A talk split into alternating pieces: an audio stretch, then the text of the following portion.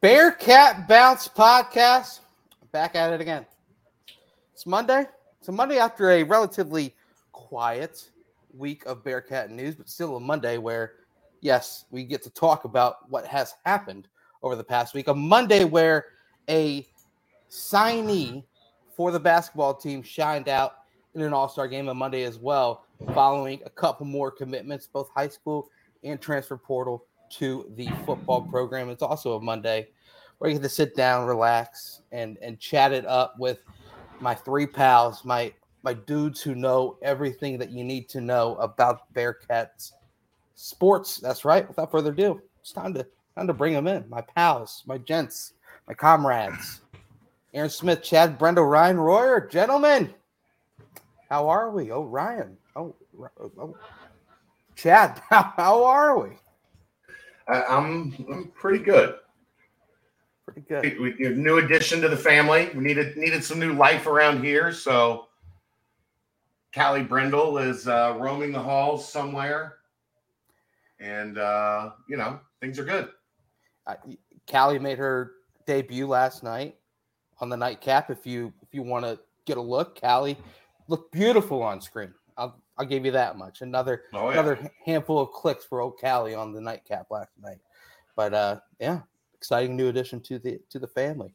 How about, Aaron, how about yeah? How about this?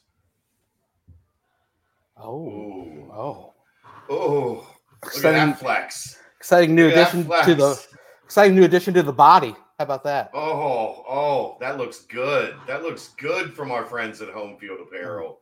The new Bearcats drop. Get your uh, get your quarter zip.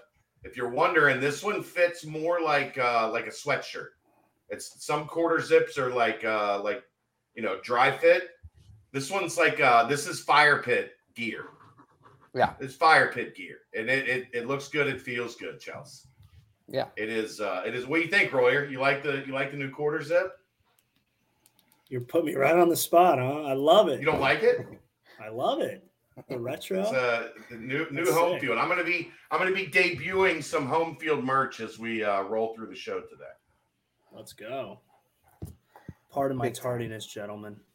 Ah, we just started. Ed, I apologize. Ed, Ed, Ed caught on quick, Aaron. Yeah. Well, what? I mean, it's there. It's our new sponsor. Team we'll Ticker. Get to it. We'll get to it Wednesday night. It's called Team Ticker, Ed. Look it up. I said the same thing, Ed. Pretty, pretty doggone cool. Pretty cool, man. Pretty cool. But yeah, Chad, nice, nice looking quarter zip.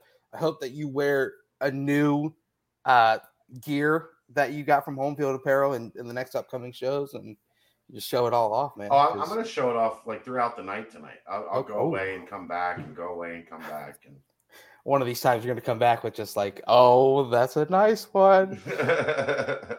Doesn't he's wearing nothing this time? It looks great. But uh, yeah, awesome. Uh, Aaron, sir, how are we? Doing well.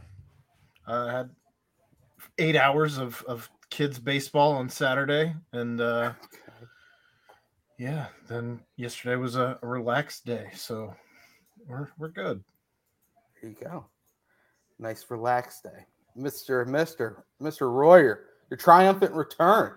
How are we? I'm good. Uh, I uh, spent a little time in Charleston, South Carolina. Got to check out that pretty pretty great city, man. A lot of fun, it? cool cool architecture, um, a lot of great restaurants, great food. Yeah, I mean, I'd recommend it to anyone. But had some fun down there. Now, uh, excited to be back with you guys. Charleston, beautiful spot, man. Old school feel to it. And then when it gets like late, I feel like the, oh. that's when they. Oh. oh, look at that! We got ourselves a new, a new member. Oh, Ca- Callie. Little, little, little, camera shy. Callie's a little camera shy. Callie. What up, Callie? She's got the harness on. oh yeah. Hey. Jealousy. Jealousy striking. We're seeing it already. Goodness. I know. You know what? He doesn't like when he's not getting the attention. You know what leads to, to more jealousy as well? What's that? When leads to, to more jealousy as well? What's that? When you pick up your car from Danco Transmission and Auto Care after you got done putting a nice fixing in, everyone else looks at your car and they're like, damn, that, that looks like a really, really nice fixing to your car. Uh, Danco Transmission and Auto Care. That's right. Head down there. They'll they'll do anything you need. They'll do it all. Uh, just gotta hit up hit, hit up our boy Danco Joe and uh, tell him that we sent you. BBP, Aaron, Ryan, Chad, and uh, you know get ten dollars off your next oil change, ten percent off your next fixing. Uh, Danco Transmission and Auto Care. Love you, Danco. Uh, but gents, I, Ryan, I want to piggyback a little bit more. Charleston's a beautiful spot, and I feel like once once it gets later, it's like okay, it turns into a completely different city, and the the older crowd is still out and about, and everyone else, like you know, the the families all go home. It's it's, it's a strange vibe, and I just I love it. I love it. I know it was awesome. They that that they're uh the little uptown district, like because you walk. There's this one street called King Street, mm-hmm. and you can walk it like so all the way down to the to the beach, so the little canal. Then you can walk it like I don't know, so far, and there's so much stuff going on restaurants, oh, yeah. bars, like all day, just busting around with people. And then it just turns into a whole, a whole new level at night because we, we were like walking it a bunch during the week. And we went out one night on a Friday night, and it was like a madhouse, but it was yeah, fun. The, oh, the bars are fun. It was, it was a good time. It really is. It really is. But now you're back. Bearcats, yes. we're ready to dive in Let's head go, first man. into uh, into everything we've missed over the last week. Uh, most recently, we were talking off air uh, about how how excited new Bearcat commit Josiah Knight must be because he has no idea the BBP is about to give him a bunch of camera time because it's a pretty slow week. But hey, whoa! Without further ado, Chad, you got to send Josiah Knight one of these new shirts. Tell us a little bit more about this shirt. This is the the long sleeve, just a, like a long sleeve tee. Very nice and comfortable, lightweight, a little stretchy. Not mm-hmm. quite like a dry fit material, but but this one's comfy. This is a good like around the house, maybe wear out on a you know weeknight if you're out going to get some dinner or something along those lines. This one feels good too. That's the thing about home field. Like I, this is like I'm take the advertiser cap off. Everything's come like they they do what I would do if I owned an apparel company. Everything is super comfortable. Just make the softest. Clothes. Yeah, just the softest, nicest, most comfortable thing you can find, and slap some some logos on it, and then sell it. Like that's how you do it in an apparel company. Your does in. that. The, the, the, new line is great. That like new line is really really good. And the, the, from the first, you can still get the first drop yeah. that they had and uh, that gray, the gray hoodie that's in that first drop, Aaron will confirm. It's the most comfortable thing I own. Yeah. It's it's, it's unbelievable. I, I, love it. Ed accidentally ordered a youth medium and now he has to return it. Ed, Ed that's all right, man. On what planet would you need medium anything? Ed? How do your kids not wear youth medium? Yeah, true. Yeah, you got like a you got like an eight year old, a nine year old, however however old your oldest is, Ed. You, how's that I mean, not a youth medium? Ed, I feel you. Don't though. wear youth anything. Come on. I know it's not soccer stuff, but come on, man. And sometimes I order a couple sizes lower than what I get, just you know, motivational T-shirt. Then it just sits in my closet for a couple years, and I never wear it anyway. Youth medium is your motivation.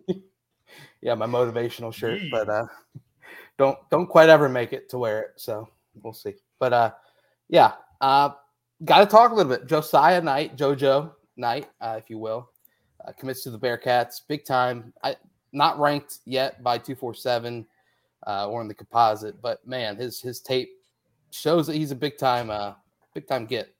He started getting a bunch of offers within the past month, past couple weeks, really. Memphis, Georgia Tech, Purdue, Vandy, Missouri, Arkansas uh, Virginia Tech. Uh, list goes on and on. But uh, outside linebacker edge is what he's saying. And Chad, Aaron, anything you guys really saw out of uh, Josiah JoJo Knight out of out of Florida? Just another solid addition to the 2024 class. Looks like probably a three tech uh, outside end to me. Um, but it could be a three or a five, but looks like a hand in the dirt defensive end in the the kind of stack, you know, three, four, three, three, five, whatever you want to call it, system that they use. Looks looks pretty twitchy for a guy of his size. Um, so maybe like uh, eventually like an Elijah Ponder uh, type, um, depending on you know how how the weight packs on and and how he matures once he gets into the uh, the strength and conditioning program. But um, you know, I, I think a guy that that is going to be rated pretty well. You know, when uh, when the rankings come out, I, I think he had a really good season in Florida this year. And you know, look, you never ever have enough bodies along that defensive line. Yep. And you're seeing like this staff is is putting a pretty big focus on the trenches, offense and defense, as they get 2024 rolling. Yeah, I, I mean, you watch his tape, and he has that one it, in his junior year highlights. First off, 54 tackles, 11 tackles for loss, six sacks, and then he had uh, one touchdown. That one touchdown was the second clip on his huddle highlights, his junior year highlights. It was as as a tight end, caught the ball and took it 80 yards to the house, uh, where yeah. he outran cornerbacks and safeties along the way. So that's like the type said, of explosion you like to see from your defensive ends. Oh my gosh, type of explosion you you dream of out of the defensive ends. But yeah, it's he, he like you said though, it six foot four, two thirty. So how does he pack on more weight to that? And yeah, but I think speed, you know if, if you can get in that two sixty range. Uh, you can be right in line with with that spot. Oh yeah, oh yeah. Aaron, anything you saw out of out of JoJo? I know he he committed just about an hour ago, but um, seems like another good get for the 2024 class. I was impressed with his offer list. I mean, he had 26 offers uh, as he committed, uh, notably from Arkansas, Coastal Carolina, um, Georgia Tech, Liberty, Maryland, Memphis, Missouri, Purdue, USF. um, I mean, the, I, I had a UCF fan of my my mention complaining like, how is Cincinnati coming down here and getting the guys that we want out of Florida? So. Yeah, yeah. I I mean, it's a, it's an interesting take because you know, I think some are probably bummed, if you will, that you know the the amount of Ohio commits isn't the level that it's been over the last few years. But when you look at Georgia commits, uh, Florida commits, you know, out of those states, those are some highly talented areas. And when you're pulling players from there, especially the ones that they've been able to add so far, I, I mean, it's a you know, you don't want to just get an Ohio guy to get an Ohio guy, but you add Georgia and Florida type players, those guys can play ball down there.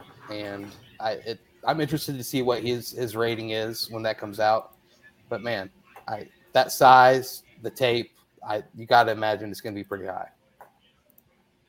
Yeah, I mean, you know, I, I was looking earlier at a kid from Florida doing some research, and the kid was right. Like I think upper like middle 80s upper like upper 80s right around 90 in florida and that would be a top 25 kid in Ohio. Mm-hmm. So, I mean, one of the reasons that you recruit more down there is because there's a hundred kids that are top 25 level in the state of Ohio, if not 150 kids, right, that are top five level, 25 level in the state of Ohio. So, you know, I, I, I, I don't think they will ever go away from uh, recruiting Ohio, but this is a staff that has more connections in the South. So you recruit your connections. Like you you lean on what you lean on with like the people you know, the, the people you're comfortable with. So yeah, guess what? They're gonna recruit a little bit more, you know, in that area.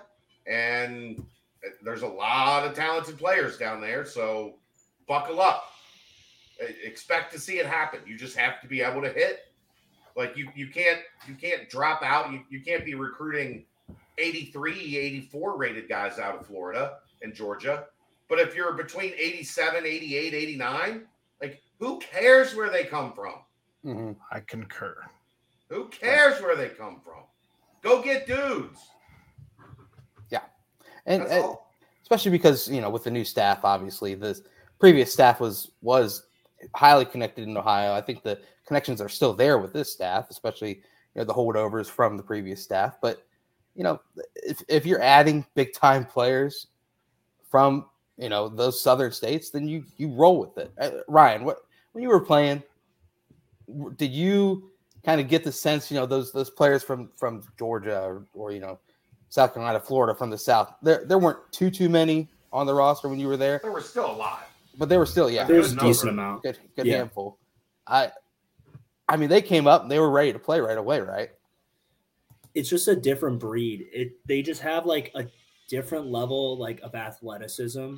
Um, and no, I don't you, you, don't really know why because guys uh up in the Midwest they might have like the same test numbers, the same Mhm. uh just like you look at their tape and it looks similar and then they come up and it's just something about the, the southern guys man they got some they got a different level uh i think i think they're just just a tough tough kid great athleticism and you really see him ready to go right from the jump. And i remember like k1 was like that right away. Um he was a guy that jumped out to me like it was like the first notice my first notice of it when i first got on the team. But i yeah it's just those guys those guys from down south they're ready to play right away that's for sure Well, and, and you know, the biggest thing I, I, the biggest difference I see in a lot of those guys from down south is that it's year round down there. yeah Like you don't have to miss January to to April or May because of the weather. It's you get to train, you get to get out and do camps and and improve at seven on sevens and and spring ball with your high school teams. Like it, it's it's such a different animal down there because you get to do it. It's a year round deal. yeah you never lose your stride because i remember like when i used to play basketball playing aau you'd go basketball season then you'd go right into aau then you'd go right into like summer ball and like you were just always like right right when summer ball hit you felt like i felt like i was on fire and then it was like straight to football and then i was ass at basketball all over again so you know that's why you never saw me shooting shooting too many hoops at the at the rec center but it's the same thing with those guys for football, man. If you can just stay in that groove, stay in that like playmaking mindset, and just get to go out there and ball, like that, that really means a lot. And reps, reps mean so much in football because you get so little game reps and so many practice reps. So the more practice reps you stack up, like those guys can do, it uh, it really pays off. Yeah, I mean, what? So Chuck McClellan, uh, Majay obviously is one that really jumps off the page. Just, I, I mean, the the, the proof is there. Uh, it's just highly talented. Uh, already the number twenty two class for the class of twenty twenty four, and obviously numbers vary with the amount of commits this early and and, and whatnot. But uh, four from the state of Georgia. This is the first one from Florida. Um, two from Ohio, one from Maryland, one from South Carolina. So it's kind of spread out, but some high level talented players already in the mix. And yeah, I, I, obviously, if you follow the recruiting staff on Twitter, it's it, it's only just beginning. If you know, you know, right? So, uh, 2024 class, it's it's gotten off to a hot start. 22 in the country. So not bad. No, not That's without shabby. without JoJo being ranked. exactly. Uh, I think it's coming. Yeah, I I saw they they updated his picture, and then like in the uh, in the in the rankings as far as the class goes, like the order that they're listed, and it's by ranking. He's in between Jake Wheelock and Gavin Grover. So Gavin Grover's Somewhere eight- between 87 86 one 5 and Yeah. 87 1. Yeah. and yeah, 86 5. So he's gonna get that. Uh, he's gonna get the the rating, and then we'll uh, we'll see how it goes from there. But that was the addition in 2024. Anything more on the 2024 class or uh, JoJo himself? I mean, He's I don't have a whole lot else right now. I mean, stay tuned. There's more coming. Um, what? Let's see. Texas Tech. Right now, Texas Tech is the only other Big 12 class ahead of Cincinnati, and they are only two spots ahead. Cincinnati's at 22, Texas Tech is at 20. Um, so, and both with eight commits. So, pretty I think close. the most I think the most encouraging thing is I'm looking at the list of dudes. I mean, you have linebacker, wide receiver, corner, tight end, edge, interior offensive line, receiver, linebacker, safety. The only thing they're missing is outside, yeah, outside uh, offensive line. But they've certainly gone after all the pieces that they felt they needed, and uh, as fans, I, think we also feel that they needed. Uh, so they're attacking the, the places that there's holes, and I think that's good to see this early, especially.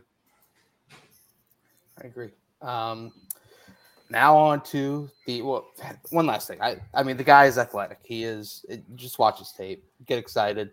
Uh, really good addition. I think he's got the size to really make an impact at the uh, Big 12 level. So that was exciting news today.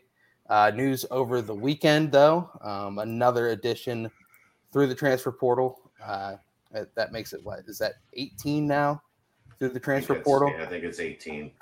Um, well, a, who knows? Some yeah. guys left, guys, guys are leaving, guys are like, right. right. But uh, Donovan, is it Callis or Collis? Do we know? Go with Callis, maybe. Sure. Yeah, we'll go Callis. Um, from uh, California native, but East Central University Division Two uh, defensive back.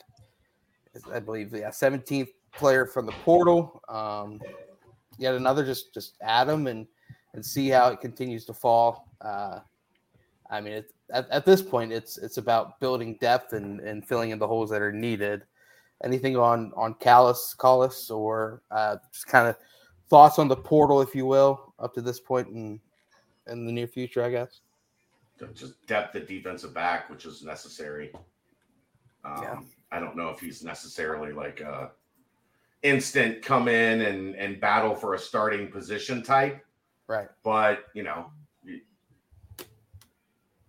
uh, you, you need as much depth in that DB room as you can get, and obviously, you know your your defensive coordinator is the safeties coach.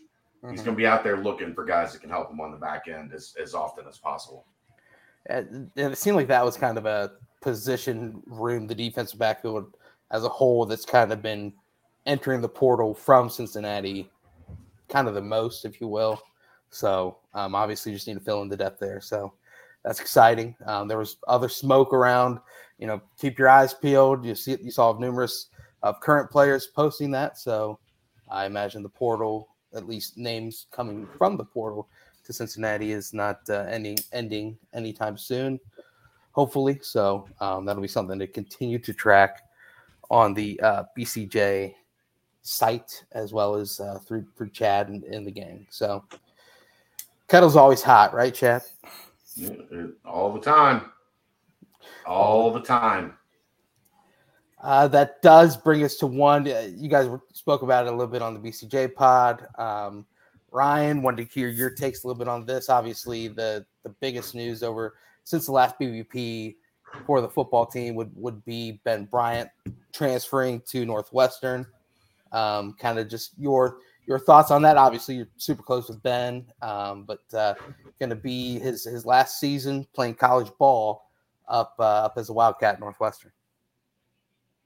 Yeah, I, w- I was a little um, I was shocked it kind of came together so fast, but also I'm just gonna miss him because you know he's one of my buddies. Um, gonna miss seeing him in the red and black because I know we talked about it before, just how much he embodies, uh, you know, that Bearcat spirit and what it means to be a Bearcat. And I, you know, I think he was. I, I just wanted to see him come back and just, you know, go out some records this year. And I thought he was going to do it, but I think what he's going into at Northwestern's a good fit for him. Uh, it fits his play style. It fits what he wants to showcase for NFL teams. So um, I'm happy for him, and maybe you can go beat up on uh, Coach Fickell a little bit. So that'll be something fun to, to look out. Who are who are you rooting for in that game? Oh Ben, I'm, I'm ben, rooting for, ben, for sure. Just so I could see Coach Fickell go berserk too. is that game in Wisconsin? Yeah, it is. We are we already are looking at it. We were Oh, already- really? The boys are already talking some shit on it. So, Oh, really? Look, Yeah. Looking for a weekend trip to Madison. oh yeah, seeing if we can plead some tickets out of someone to watch Ben. Maybe put a little beat down on the badgies, but So, so you'll have the the Wisconsin logo on, but you'll be rooting for Northwestern. yeah, jumping up. And. Yeah, you'll get the. Yeah, Uh, those Look, jackasses. I'm I'm sure somehow Pat can get you some tickets. Come on. Oh yeah, I mean we we know the people to ask. You know if they can deliver is what the question. Brady. I, come on, they, that's Brady will give you a nice tour before it. You, you've got like the Get Wisconsin like lifty in. tearaway. You know, you'll be like on on the field with with the Wisconsin Dove uh, if you want to, and then rip it away, and it'll just be a Ben, A Ben Bryant jersey. Cincinnati jersey. Yeah, Let's go six. Let's Yeah. go sick. six. there we go. Um, just just to But close. I, am pretty sure. I'm pretty like just thinking on it. Like I know it was all really Ben's. Like it was all in Ben's hands. Like I don't think it was had anything to do with, you know, Satterfield like trying to push him out or telling him that he didn't win the job. I think it seemed like it was more just a hey, let's see what options are out there. Oh wait, this is a really good option. I can play it safe and go there, and not risk it. And I don't, you know, like like nowadays, I think when you're when you got a dream to play in the NFL, you know, some people might like say like, oh, he's being a coward or he just doesn't want to compete. But I think nowadays, it, like the way the portal and the way college football is set up, yourself, man. I know you do, especially like. I, I, I, funny story. I ran into Tyler Scott last night. We were uh, both went to go see Guardians of the Galaxy with our girls. We just No like happened way. to go to the same movie.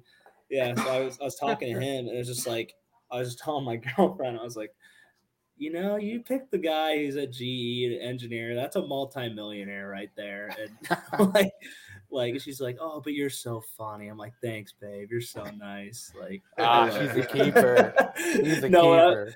but like, uh, Uh, I'm allu- what I'm alluding to is that, like, that's like a million, like a million dollar life changing decision, and you Yeah. know, it's hard. You sometimes you have to be selfish, and you see that you see like all of our guys that are getting rewarded with you know life changing decisions with this draft that just dropped. So, you know, Ben wants to be one of those guys, and maybe he won't. I guess he's not going to do it finishing up a Bearcat, even though I'd love that. But you know, I'm just happy for him to have an opportunity to to uh, chase his dreams.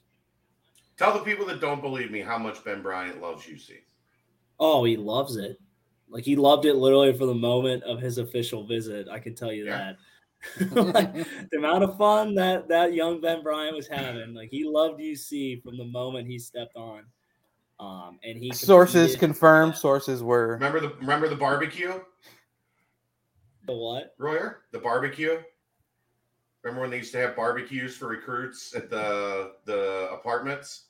Yeah, I was lot there with of Like I, Ben and his dad were there. Like the first, the oh, I think it was an unofficial visit, and Yeah. they were on campus for one of the barbecues, and he was he had a good time that night too. yeah, he always did. Excuse me. No, he really. It's hard, like, because you you look at it from like a a past lens of college football, where the transfer was always like, oh, that guy's just a quitter, like he just cares about himself. But I think it's a whole different story nowadays. And Ben, like, look who Ben was battling with, like Des Ridder, who's going to go down as like one of the greatest UC football players ever, and mm-hmm. stuck it through. Like, fought fought that guy hard every year. Pushed Des. I think if without, I don't think Des would be nearly as good of a quarterback if it, it wasn't for Ben pushing him.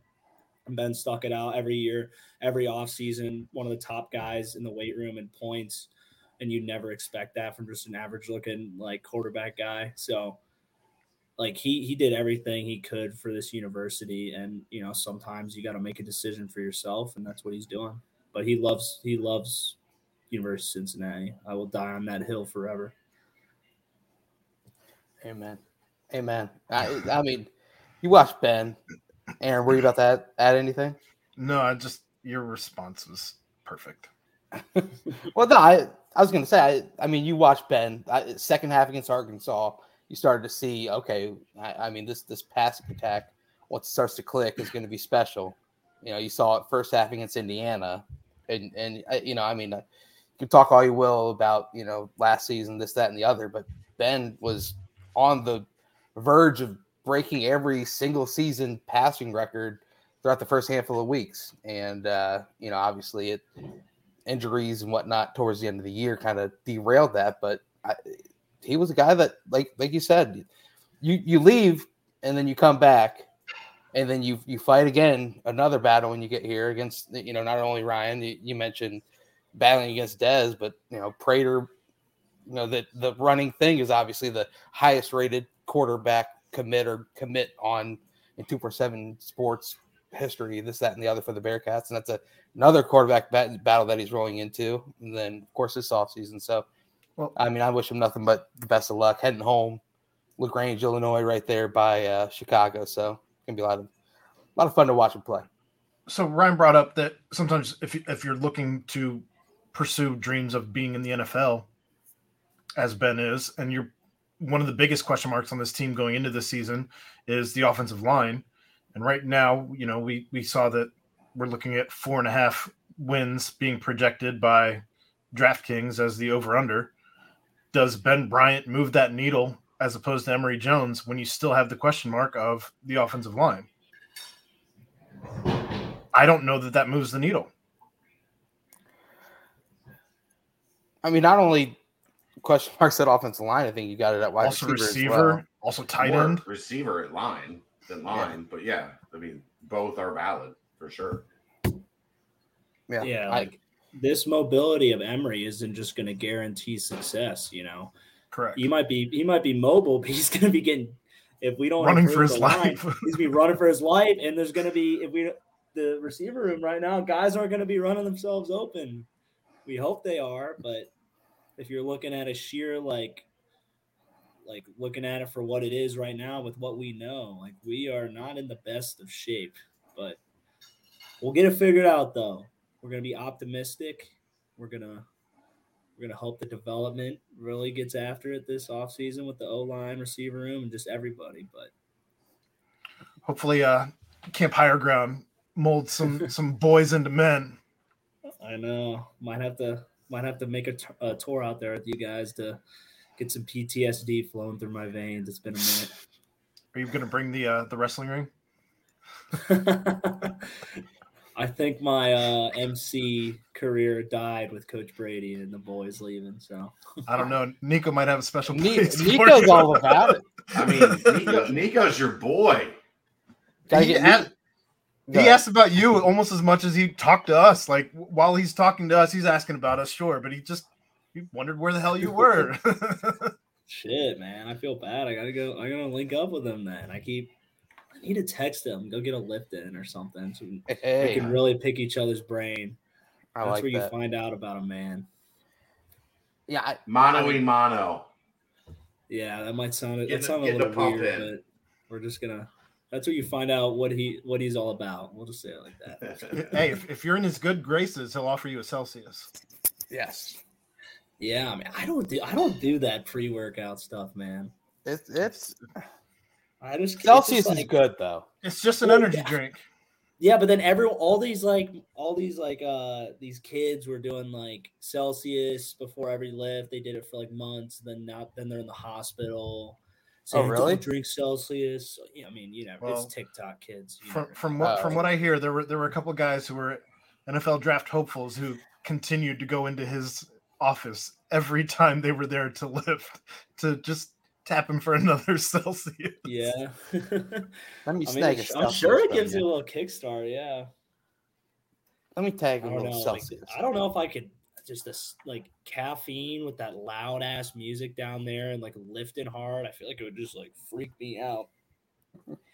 So you I got old fast, man. what Shit, do you mean? You got old fast, man. That used to fuel your existence. So, That's would, why you woke just, up in the morning. Yeah, I was just I was just built different, man. I didn't need that caffeine in me. I was just mentally deranged. Do you do you drink coffee at work? So I held off for months, but now I'm on about four cups a day. So Yeah. hey, that engineering cubicle, I mean, it's hard to Ah. get that that psychotic drive to go sit down at your little computer compared to getting under a squat rack bar. Kerry Combs would be proud. I'm like, is this bad for me? Because I'll do like Do you have your own pot, like in your cubicle? no. They That's they when you know a it's com- bad. Yeah, when you when you community. progress to the point that you've got your own pot of coffee in the cubicle, then it's bad. we got that the uh, mass produced uh, drip coffee. So Oh, it ain't yeah, tasting okay. the great. So I go in every morning and right when I get in, I like put my stuff down. I go to the coffee machine. I put ice in my in my mug and I Okay. pour my first cup, just straight chug it, and then I make then I make a normal one. Drink that one, Yeah. drink that one, and that'll carry me through till lunch Yep. and then at lunch I'll have Oh. a black coffee with my lunch, you know, to help with the, Outstanding. the Kerry Combs appetite. And then after after lunch, I'll I do the I the, I the love coffee the, like, again. I love the the the morning like first one, first one, let the, that one. That one gets that one. Do you shotgun it? Like, do you have? You need to get like a little thing for the bottom of your coffee mug.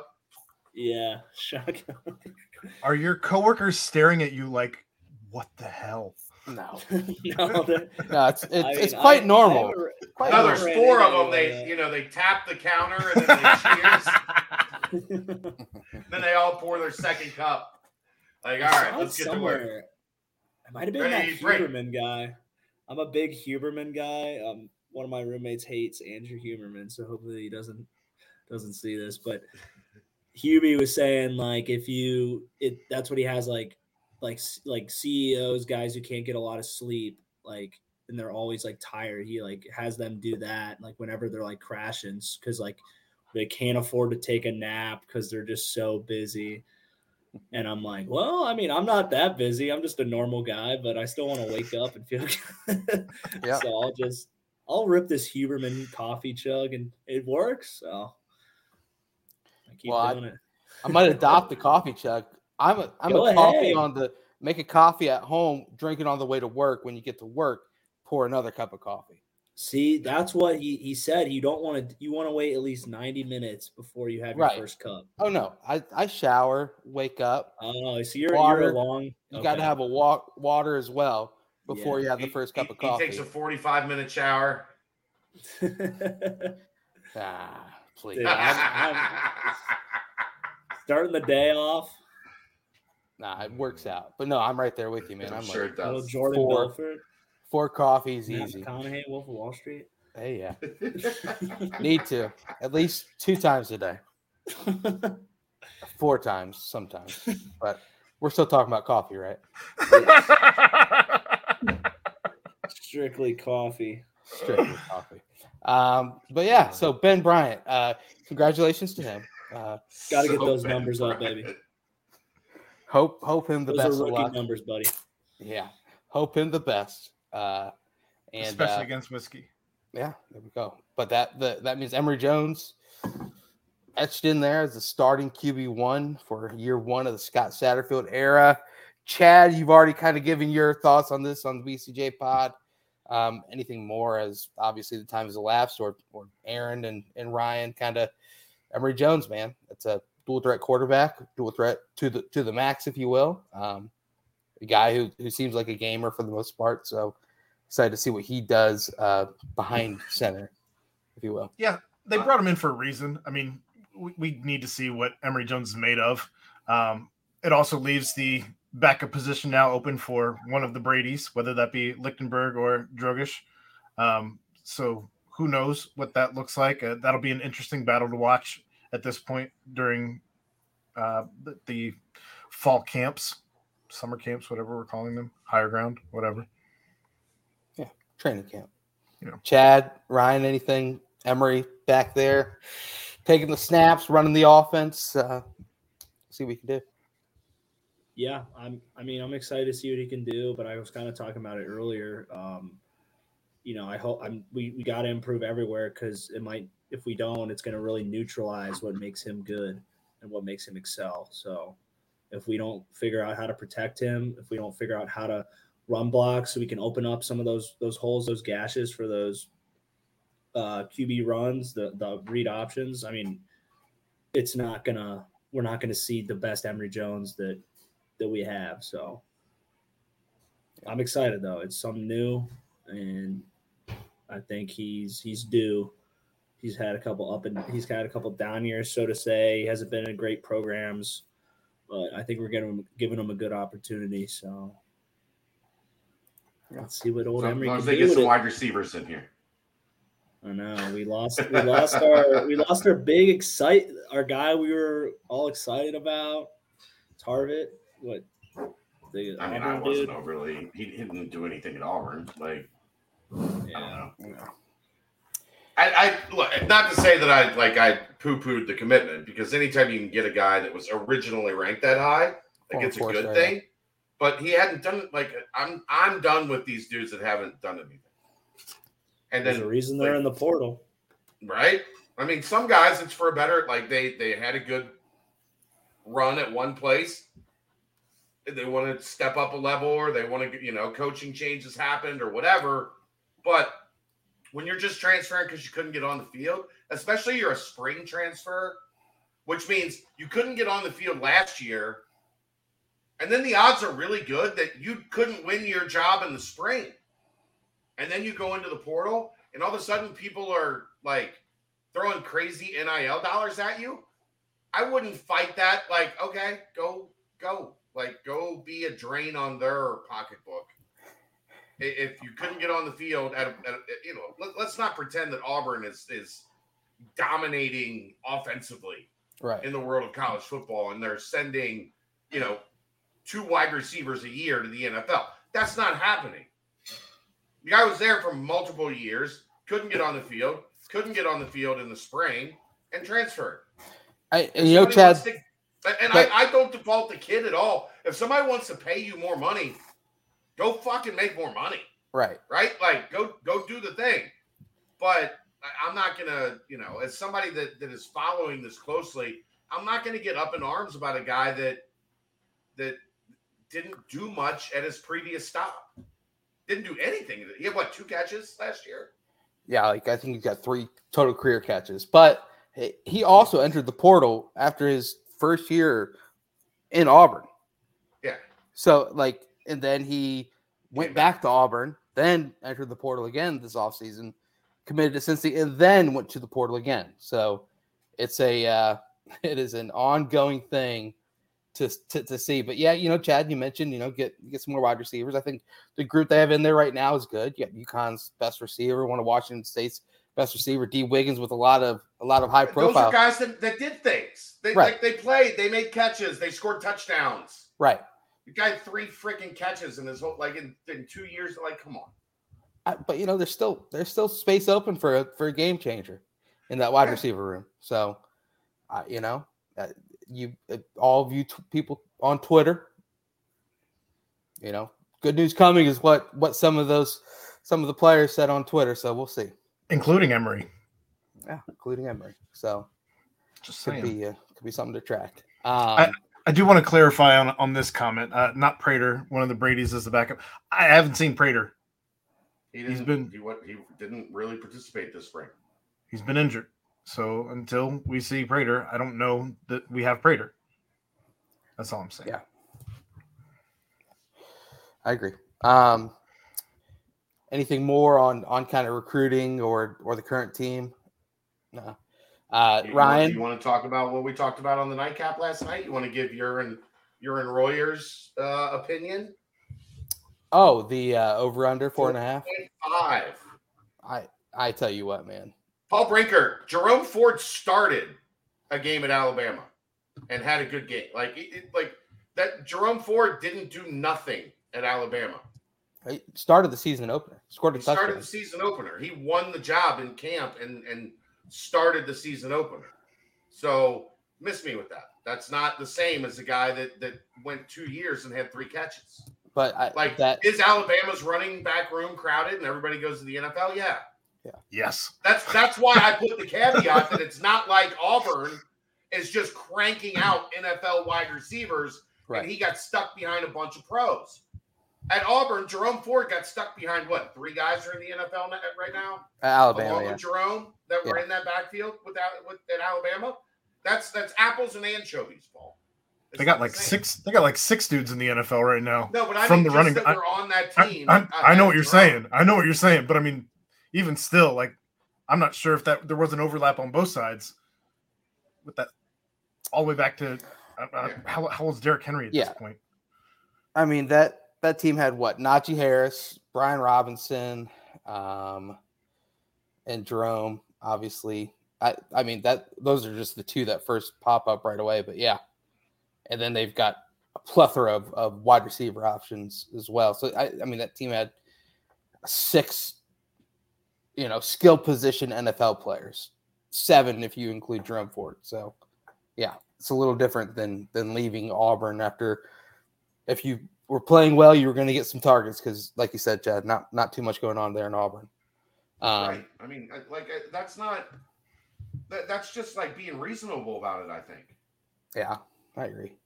Uh, like yeah, all, like Alabama, yeah, being a running back at Alabama, like you better be if, if you don't win it, you better be ready to transfer after two years and go find somewhere you can play if you don't win the job.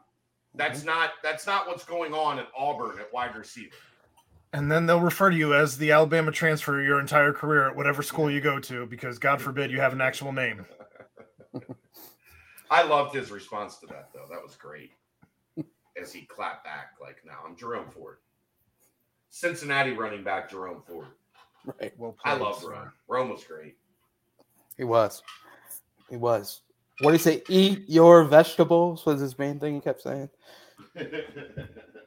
Eat your vegetables. Uh, Royer, real quick, last night it was uh, mentioned the the over under Vegas odds for the Bearcats next season on DraftKings four and a half wins. Four and a I half. think- I think I'm smashing the over. oh, I'm 100. hammering the over. Where where that's on I've, there. I have right the schedule now. here for you if you want to break it down. Yeah, on there right now. Oh my god, I'm doing it right now. I will do it as we speak.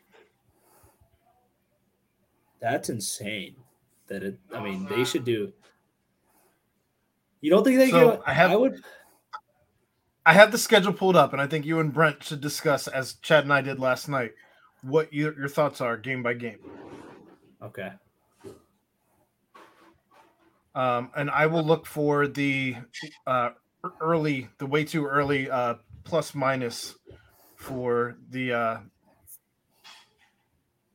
the breakdown. I saw it somewhere on Twitter today. What, like so- the- odds or what? yeah, the the way too early odds for the games. It's always oh oh for the games. Well, I, I think you and Chad were mentioning like like what are the odds at four and a half? I think it's all it's normally always opens up at just minus one one ten either way. So um and then and then that moves. Yeah, well and then it'll it'll move based Yeah. on money. Uh but I think uh I think we'll see. I I mean Roy, I'm with you. I'm I'm hammering the over. Um I just it's interesting. But so Eastern Kentucky, the line is expected to be minus 29 and a half in favor of the Bearcats. yeah, I think we can all agree Eastern Kentucky is going to be a win. Yes. Pitt is expected to be favored by five yeah. at Pitt. Right. I think I've got the same thing you're looking at. The the K Yeah. Ford ratings. Yeah. Yeah. My of Ohio 17 and a half, right? And that's courtesy of the 1012 network. Okay. Keep keep rolling with it, Aaron. I'll I'll, I'll keep rolling Well, with you. What, what, what are we doing with Pitt? I, I mean I don't know much about Pitt. Everyone just keeps saying like it's an automatic loss. I I'd have to go look at their. I don't think it's an roster. automatic loss, but it, the Pitt's favored by five. That's to me, that's you know a coin flip. What you had a home field, if you subtract what home field is considered home field advantage, that makes it two. Like Pitt, Yeah. Pitt straight up on a neutral field would be a two point favorite over Cincinnati. That's a coin flip. This is the point I'm going to get to as we go through this, Royer. Keep that word coin flip in mind. okay. Uh, I got it next game, in. next game, Miami. UC is favored 17 and a half.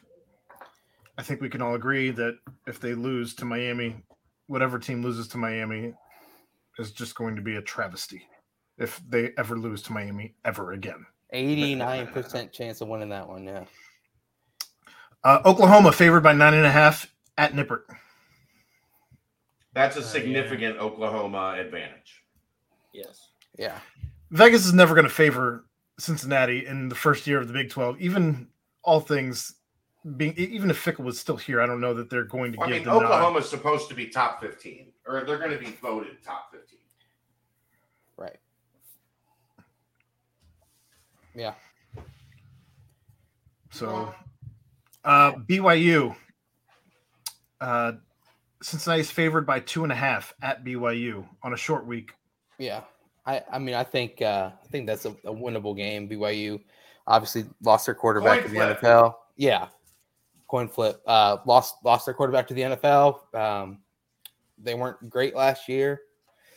Uh, I think uh, you know we'll see on a short week though. Bye week. Yep. And then And go win. Cincinnati, Cincinnati, Cincinnati's then favored uh, by two and a half. Uh, so what are they right now? They they'd be two and two based on f- what favorites? Two, it, they'd be three and two based on Three just and- three and two. wins. Yeah, uh, favored by two and a half against Iowa State at home in Nippert. Coin flip. So again, if you're going by odds, you're you're at three and 3 Mhm. Uh, Baylor favored by two at Nippert the following week. Coin flip. under underdogs. Aaron. With Baylor's Baylor. favored by two. That's what I said. Baylor Baylor's favored by two. Oh, I think I, I thought you said I- I- Baylor. I think, I think your pause was threw Right, everybody off. It was a, it was a pregnant pause. I'm sorry. That's okay. You're good. We're good. Uh, Oklahoma State favored by five at Oklahoma State. Yeah, tough tough place to, to win. Obviously, year one, Big Twelve. But Aaron, I think like you said on the on the nightcap, if you know we'll we'll be able to see what this team's like heading into these weeks and kind of get a gauge on, on on where they're at. But yeah, I mean, tough to win on the on the road at Stillwater. Yeah, I think we'll have a We should have a really good idea of what this team is going into the bye week. By for that sure. point, yeah. Um, UCF favored by one and a half in week 10 at Nippert. I think we're winning that game. Payback Payback, Coin flip. baby. by by one of the biggest. Are you noticing a trend, meltdowns. Ryan? Coin flip. Yes. Coin Because nobody coin knows flip. who Cincinnati is, right? Like, No, that doesn't have anything to do. Like, no, they're, they're, they're, these games are just uh, welcome to playing in the Big Twelve. These games are all going to be close. Yeah. Like going into it, the point spread is going to be between three points one way and three points the other way. That's why betting on an over under until this we find the identity of Scott Satterfield's team, it's kind of silly, in my opinion. week 11 and week 12 are pickums at Houston and at West Virginia. Coin flips, literally coin flips.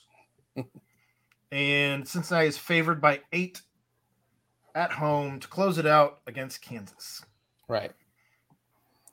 I The like biggest- it. I like the biggest five favorite. I think five than- wins is a great.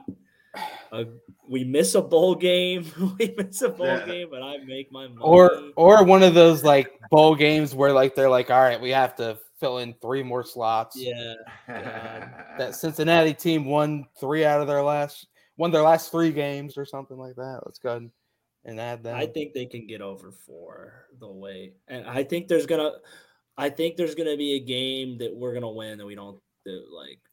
yeah. Hey, we, we might not expect. How many And- games you guys win in Fickell's first year? I think the chance of, of us winning a game that we quote unquote shouldn't are higher than us dropping a game. Cause like I think like most games that like we should drop quote unquote are like what Miami, EKU. Kansas. Yeah. I think I think the chances of us stealing one are better. So I, I like over four and a half. So I'm just pointing out, like it's not yeah, when you no, see no, I four and a half, mean. you It's think, you know what? It's easy. Four and a half, like they're gonna win five games.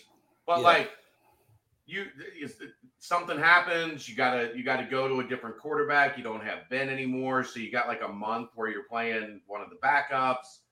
Like now all of a sudden, like that things kind of get away from you, if you will. Like I, I'm just Yeah. I I I I think they'll win more than four games. My guess is six or seven. Like when we go through this exercise going into the season, mm-hmm. I'll probably be at six or seven wins. Um, but I wouldn't feel comfortable putting amount of, an amount of money that I'll miss on over four and a half. Is what I'm saying. Yeah, yeah. I, I think I put, just I put fifty bucks on it right now, so that's fair. Hey, hey, hey! You're, you're, you're an engineer at GE, like you poop fifty dollar bills, right? My gambler, baby, my gambler.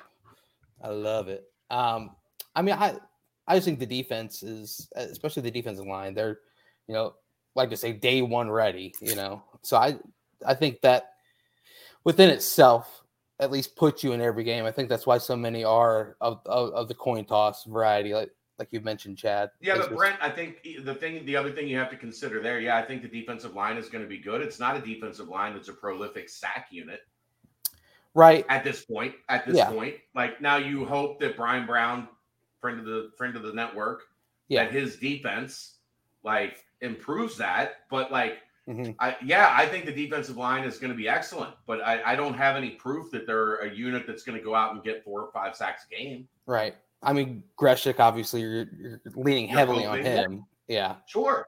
Um, but yeah, no, I, I there's question marks everywhere. I agree, but when you have three kind of layups for wins, unless like they are completely tumbling and and like there's question marks about it, yeah, and Emory's no, had a really. I, I, know what you're saying. I, am just saying. I, we talk about gambling responsibly. Yeah. I don't know responsibly that you can put a big number of, of dollars on four and a half.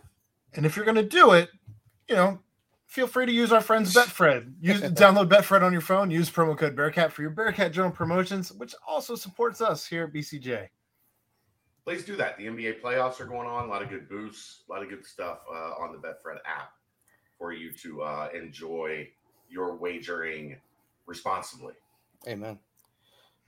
I'm going to go the over still, um, and I will do it unresponsibly. So uh, it's just kind of how I do things. But yes, through through my friends at Betfred, uh, yes. Yeah. But um, yeah, I mean it'll be it'll be interesting. But but I I do agree with Aaron. We'll know a lot after the three you know non conference games, and you know kind of what uh, what it looks like against Oklahoma. I, I mean they could surprise Pitt in, in week two because a lot like what it's a coin flip. I don't think it's a yeah. surprise. Like they, they could win that game. oh no no no no! I meant just like surprise them because there's like no tape at all. Uh, where you gonna yeah. expose anything on in, against EKU week one? No, you're not. So it'll be, you know, a what if Brown just throws the entire kit and caboodle at Pitt? It, it'll be interesting. Here's my point on the on the sacks, Paul. The, the Big 12 is notoriously a passing league. Right. So you got to get after the quarterback. Like yes, I, I, I definitely think this group, the way that they're they're uh, positioned, should be pretty good against the run. No argument there at all. In the Big 12, they're going to throw, and if they're going to throw, you better be able to get some heat on the quarterback. This, is you're not in the American anymore.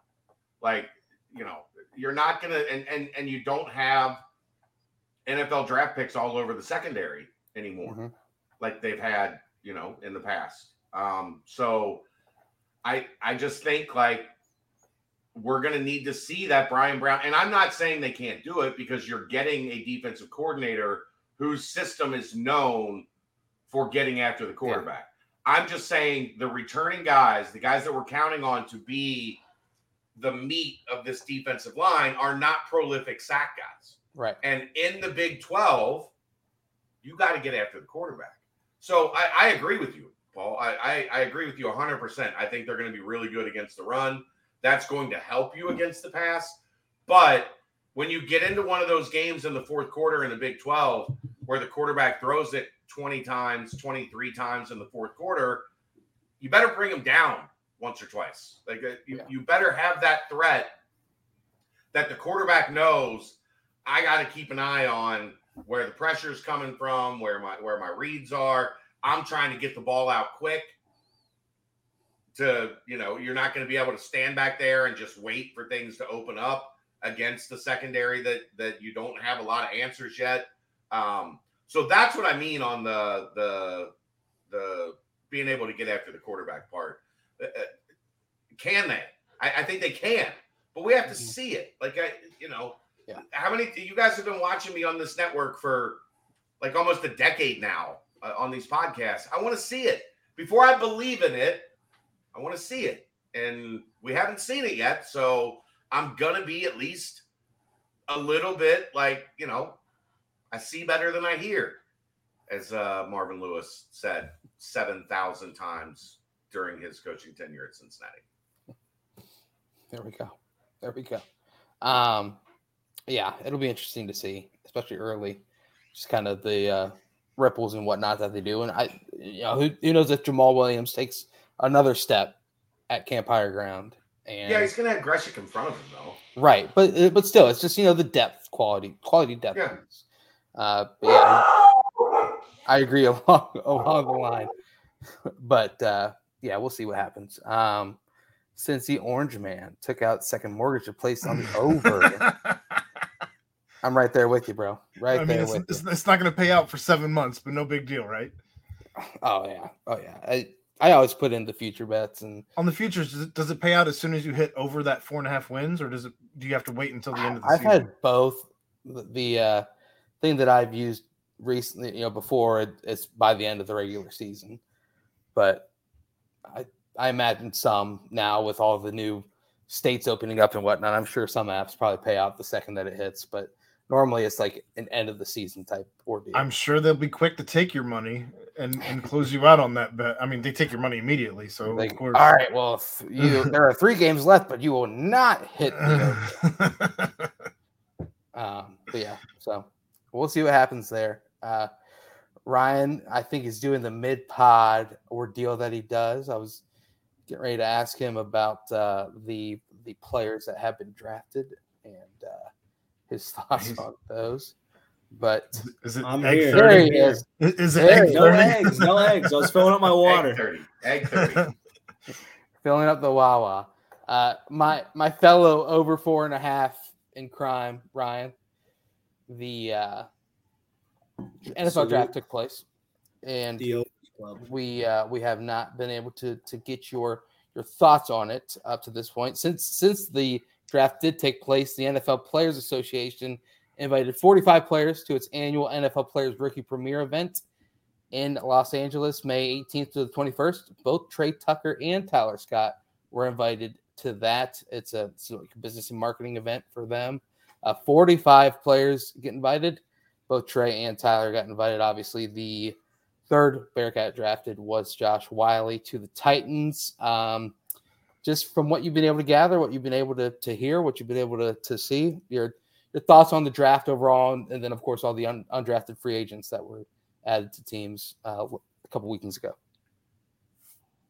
Uh, I thought we were going to get one more guy, um, but I was also shocked to see Trey go over Tyler. No hate to Trey at all. I just thought Tyler was had a little more hype around him. Um, but I was happy for both of them. And then Josh, happy for Josh. I think Vrabel was always enamored with this little thick with this little Fickell guys. You know, they got they got mm-hmm. that little connection, and um, I'm happy for him to be in a system and an organization like that. Um, but and I'm also happy for all the guys I think got an opportunity that deserved it, whether they got free agent or camp invites um, I was happy to see like a bunch of the guys that we knew deserved the shot get the shot. So yep.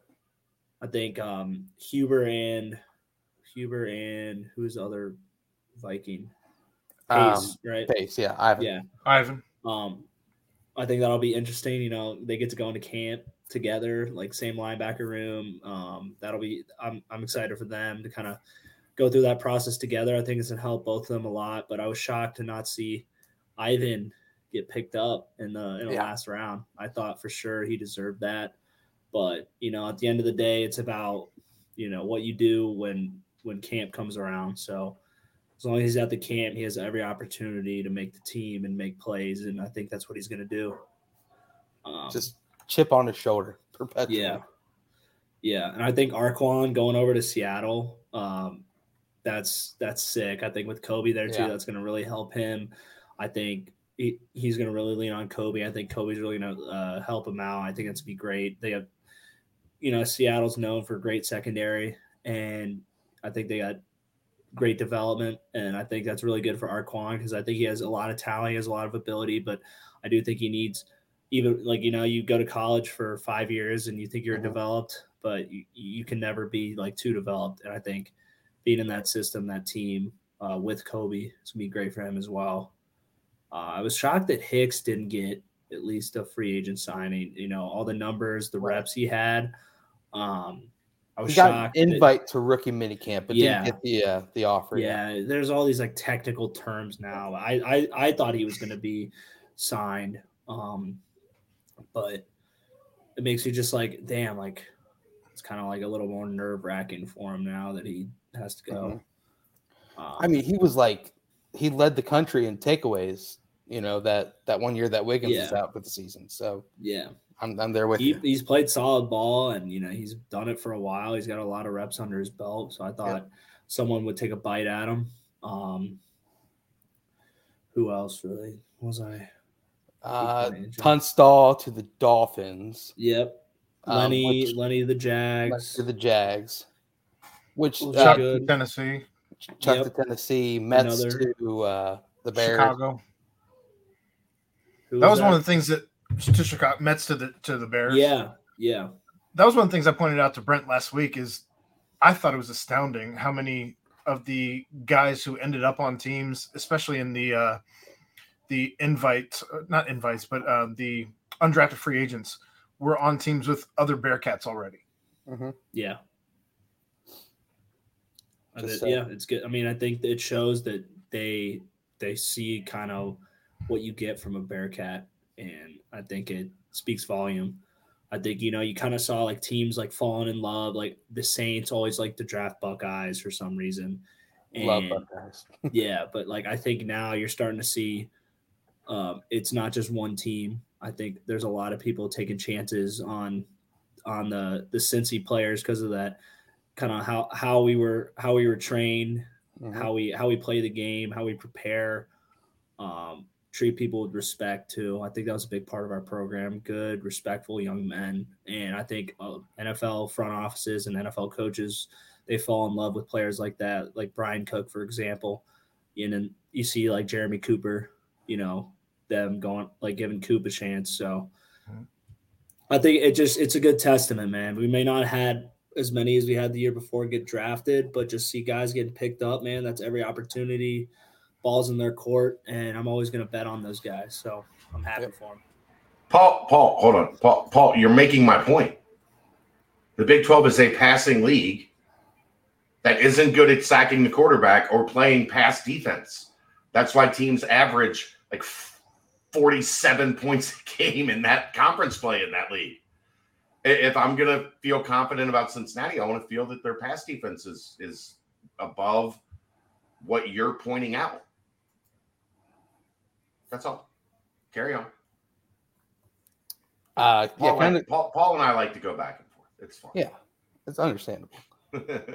um, but yeah, I kind of what what Royer was saying. Uh, just the the amount of of Bearcats getting a look. You know, one of we all think Ivan Pace will be someone that kind of sticks a little bit there in, in Minnesota.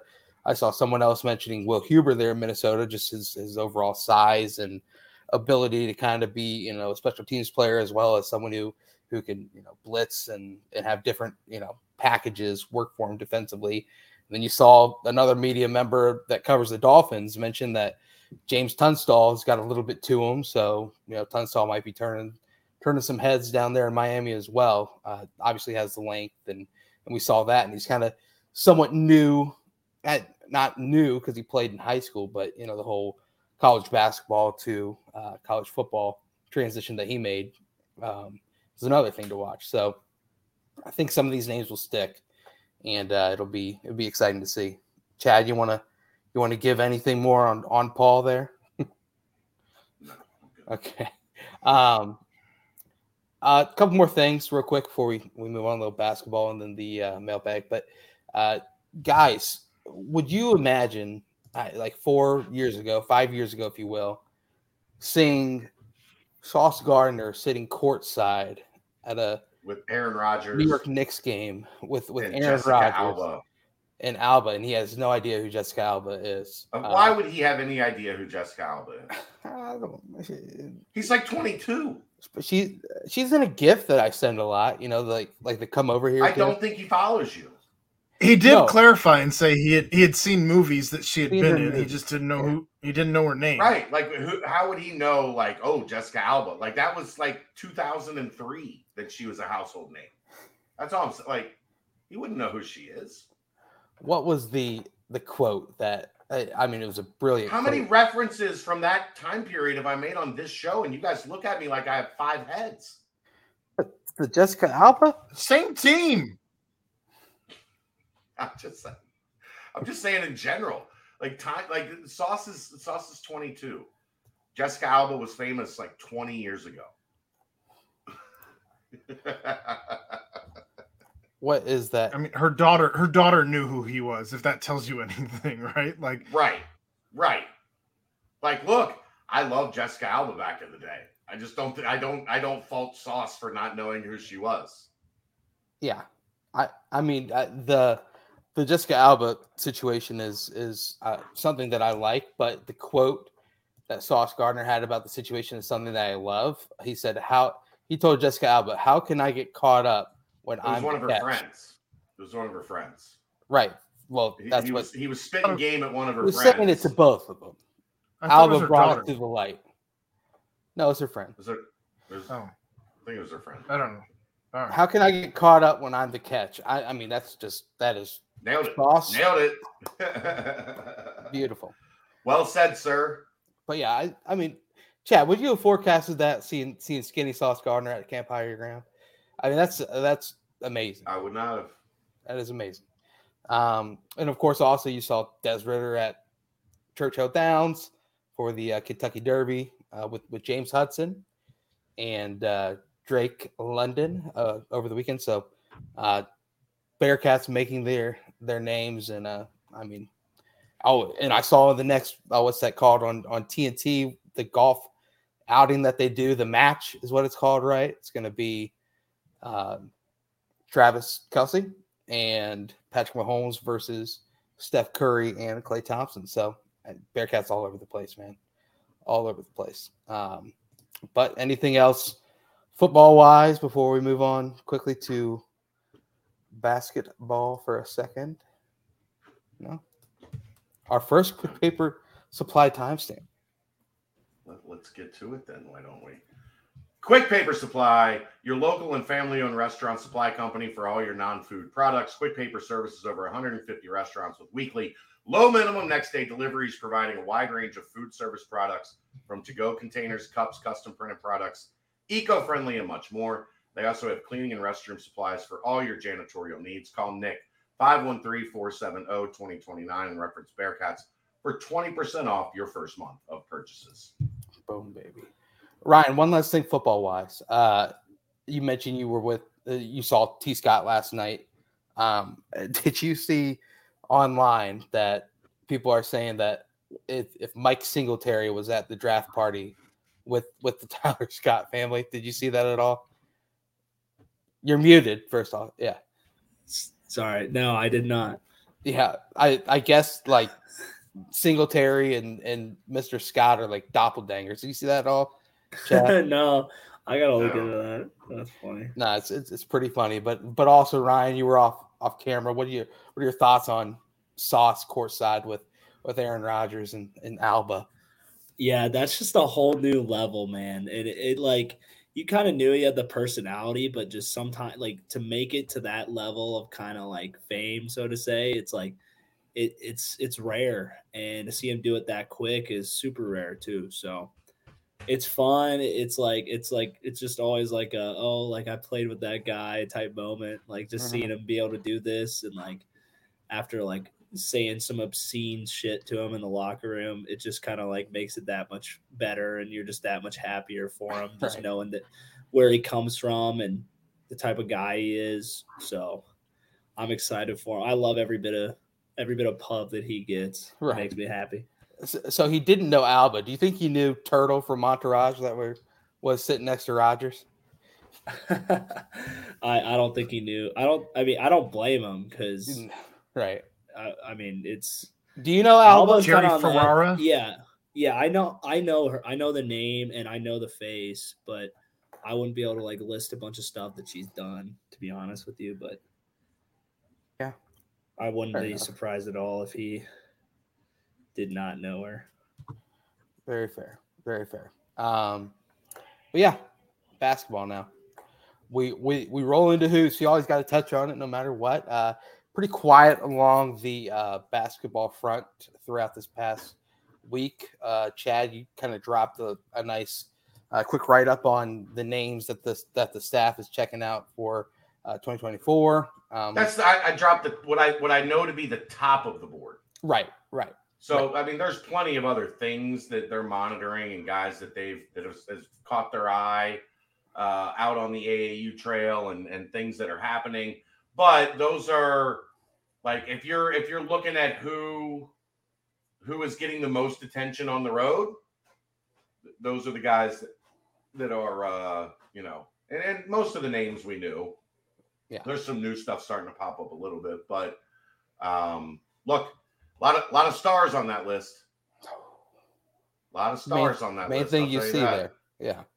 Main thing you see there. Um uh, what is the calendar at right now as far as it a dead period? Can can coaches go back out on the road soon or is it kind of a so I, I think right now kids can still visit mm. um in May. I don't know if there's like specific periods where they can't. Coaches are off the road until June. They have two weeks in June that they can go out for high school and camp events. No AAU in June. June is not an AAU month.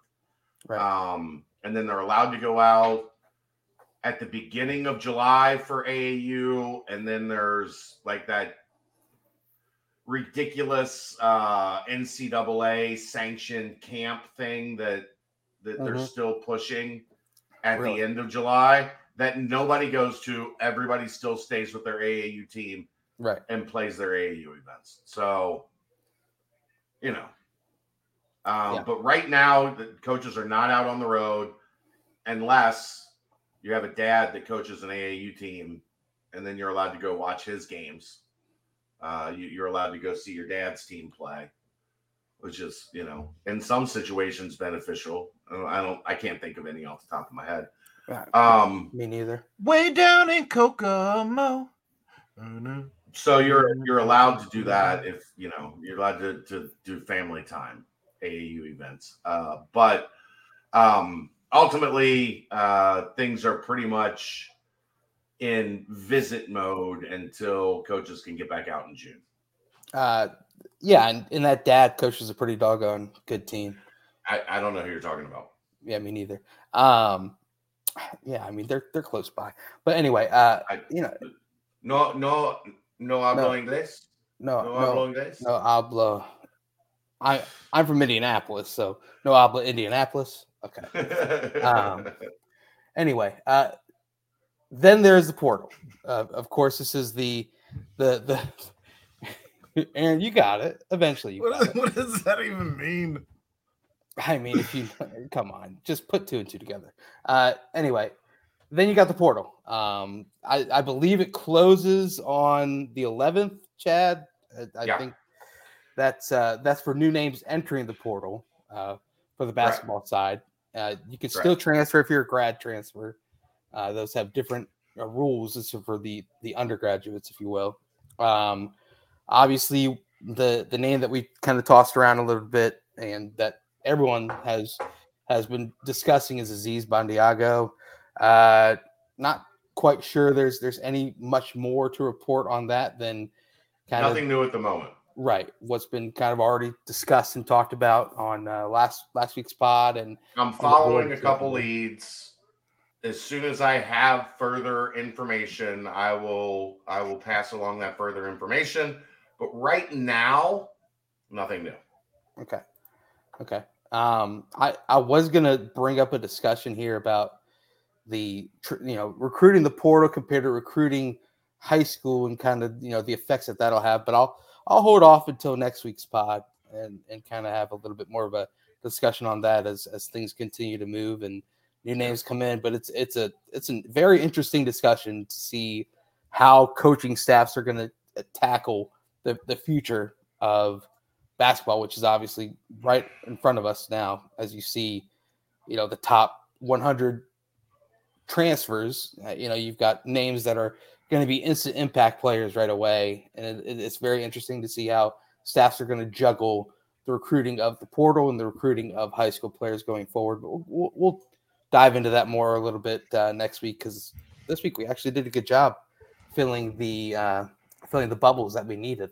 So, um, basketball wise, obviously, uh, keep keep checking everything BCJ on the board. Uh, it's going to be updated as updates happen. Uh, anything else as far as the, the, team or anything on, on basketball? I think it's obviously the very very slow stage. Um, AAU will probably fire up the rest of this month, and then you've already mentioned the happenings after that. So more will come on this topic, but for now, that's uh, that's where we're at. Are we are we time stamping it? We're time stamping it, mailbagging it, and it, it seems like it's another tidy summer show, if you will. Quick Paper Supply. They provide mostly disposable restaurant supplies, products like to-go containers, cups, pizza boxes, to-go bags, can liners, napkins, etc. They've been open since 2009. One of the largest majority-owned companies in the city. They also have cleaning and restroom supplies for all your janitorial needs. Call Nick 513-470-2029 and reference Bearcats for 20% off your first month of purchases. Oh, and, and Aaron, as you get the mailbag ready, I'm I, am i am sorry, I meant to mention as well. Rayvon Griffith showed out in the uh, All Star game over the weekend. The the Ball is Life All Star game. Sometimes, man, those are a hard watch. I mean, if you tuned into that as at all, it's uh, very very playground without the uh, the grit that you'll see on the playground, if you will. But uh, some some nice dunks, uh, hit a couple threes, I think, and then of course uh, there was a lot of discussion on the board as well, just kind of about the the final recruiting rankings, uh, top 100 for Cincinnati, both Jizzle and Rayvon in the top 100, and uh, promising abilities to see what they are able to do going forward. So um, good to see Rayvon though continue to show what what he's going to be able to show as a Bearcat next year, and that's uh, a lot of promise. Absolutely. Yes. Did you did you catch the the All Star game at all, Aaron? The the beautiful ball is life All Star? No, he didn't. Okay. Okay. All right. Well, may, maybe peep the highlights on the future Bearcat. All right. Opening up the mail bag. Hey, baby.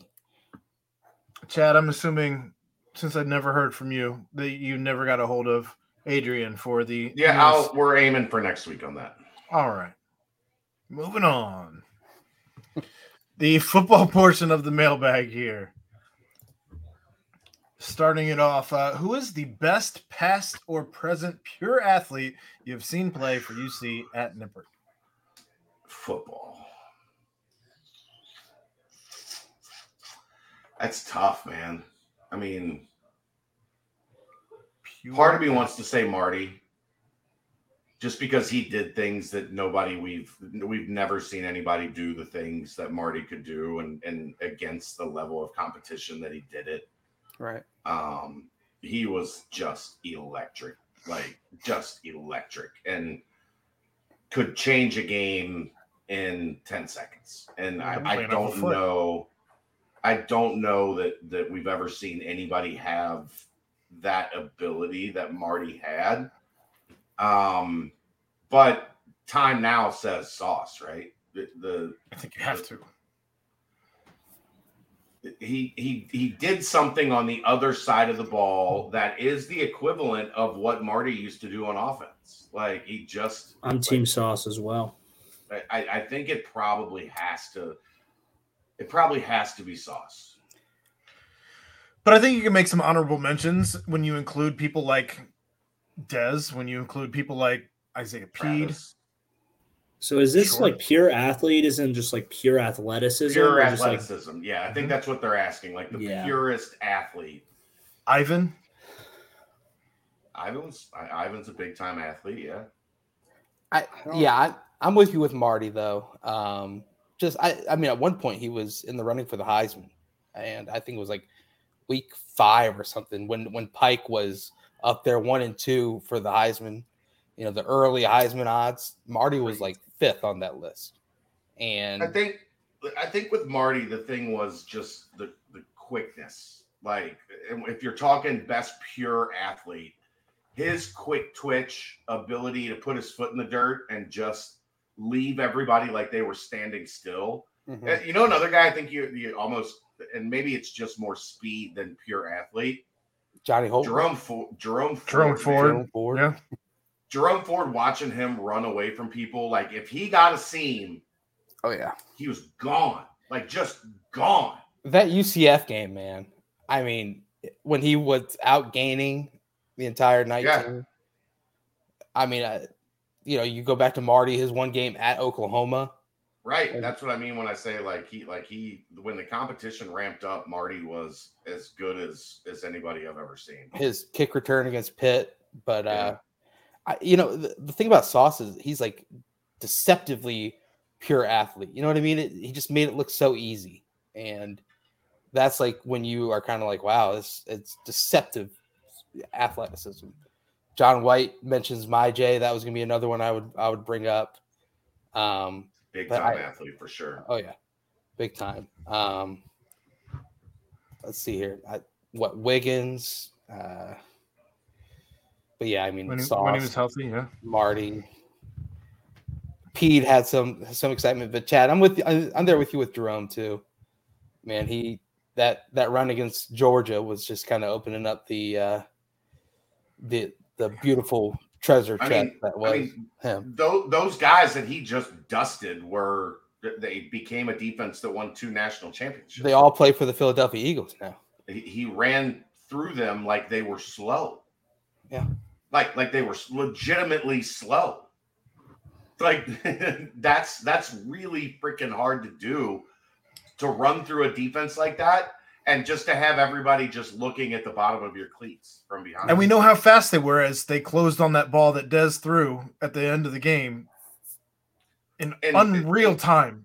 It was that, that against 99 teams. That was that was the game. That was you know, if it wasn't a touchdown, it was like a 40 yard game. Right. But I, I think we did a good job on that one, guys. We're probably missing a handful of names, but Antwan Peek is definitely up there. Uh, just pure athlete. Like I know he doesn't look it. Barwin was an yeah. incredible athlete. Trent Cole. Trent Cole, great athlete. Yeah. I mean, Jason. Look at what Jason does. Jason, yeah. Getting out in space and, and, blocking guys. A, James Wiggins was a, a Bearcat that killed killed a mountain lion with his bare hands. Yeah. I don't know that Jeff Luke was as great of an athlete as much as he was more just a physical specimen. I, I was talking with Jeff Luke on the on the field before the UCF game this past year. He he said he'd love to come on the pod sometime. Well, then why isn't he even on the pod? Hey, well, because we, we just had to hear the confirmation of the ripping off of the face mask story. Which Brent would have gotten his cell phone number, but but every cell phone he holds, he crushes, so he, he mhm. doesn't have a cell phone. Yeah, I texted him, and I you know he he replied, and I texted him again. It just it showed up green, so who knows? We'll see. Where would you place Coach Sat's seat and how hot it is compared to all of the current Big 12 coaches? Also, what are the top three hottest seats? What you know, he, ha- he hasn't even coached a game here yet, but what the fuck are we doing, Mark? Just the second part might have been an interesting question. the fuck out of here.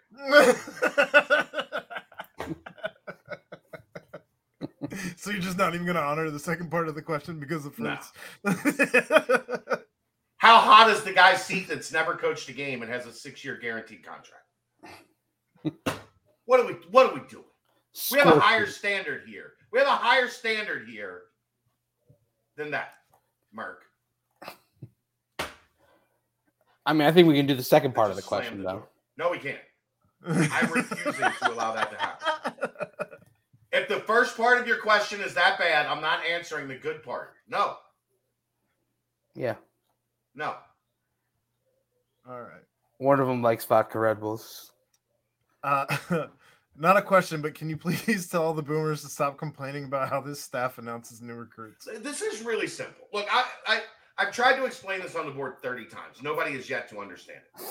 The previous staff like to announce or make it known, signal a commitment 30 minutes before the announcement. This staff likes to let you know something is happening when the kid calls and says, I'm going to be a Bearcat. Guess what? I'm going to open the, I'm going to peel the curtain back. There are times that we have gone six weeks from when a kid calls to announce his commitment to when he actually makes the announcement. That article's Like- been done for days. Weeks, months, like months. Like it's, it's, that's this staff has a different um Approach. signaling mechanism, and that's okay. You you have to adjust, not them. They do things this way. This is how they're going to do things. They are going to let everybody know there's a commitment when the kid calls and says, "I'm coming." Now, So it's, is that dangerous? Yes. it's like the white smoke at the Vatican. It's, it's just to let you know that something happened. Is that dangerous? Yes. I will tell you, I've stood next to Luke Fickell when kids have walked up to him and committed. Like, I've seen it happen.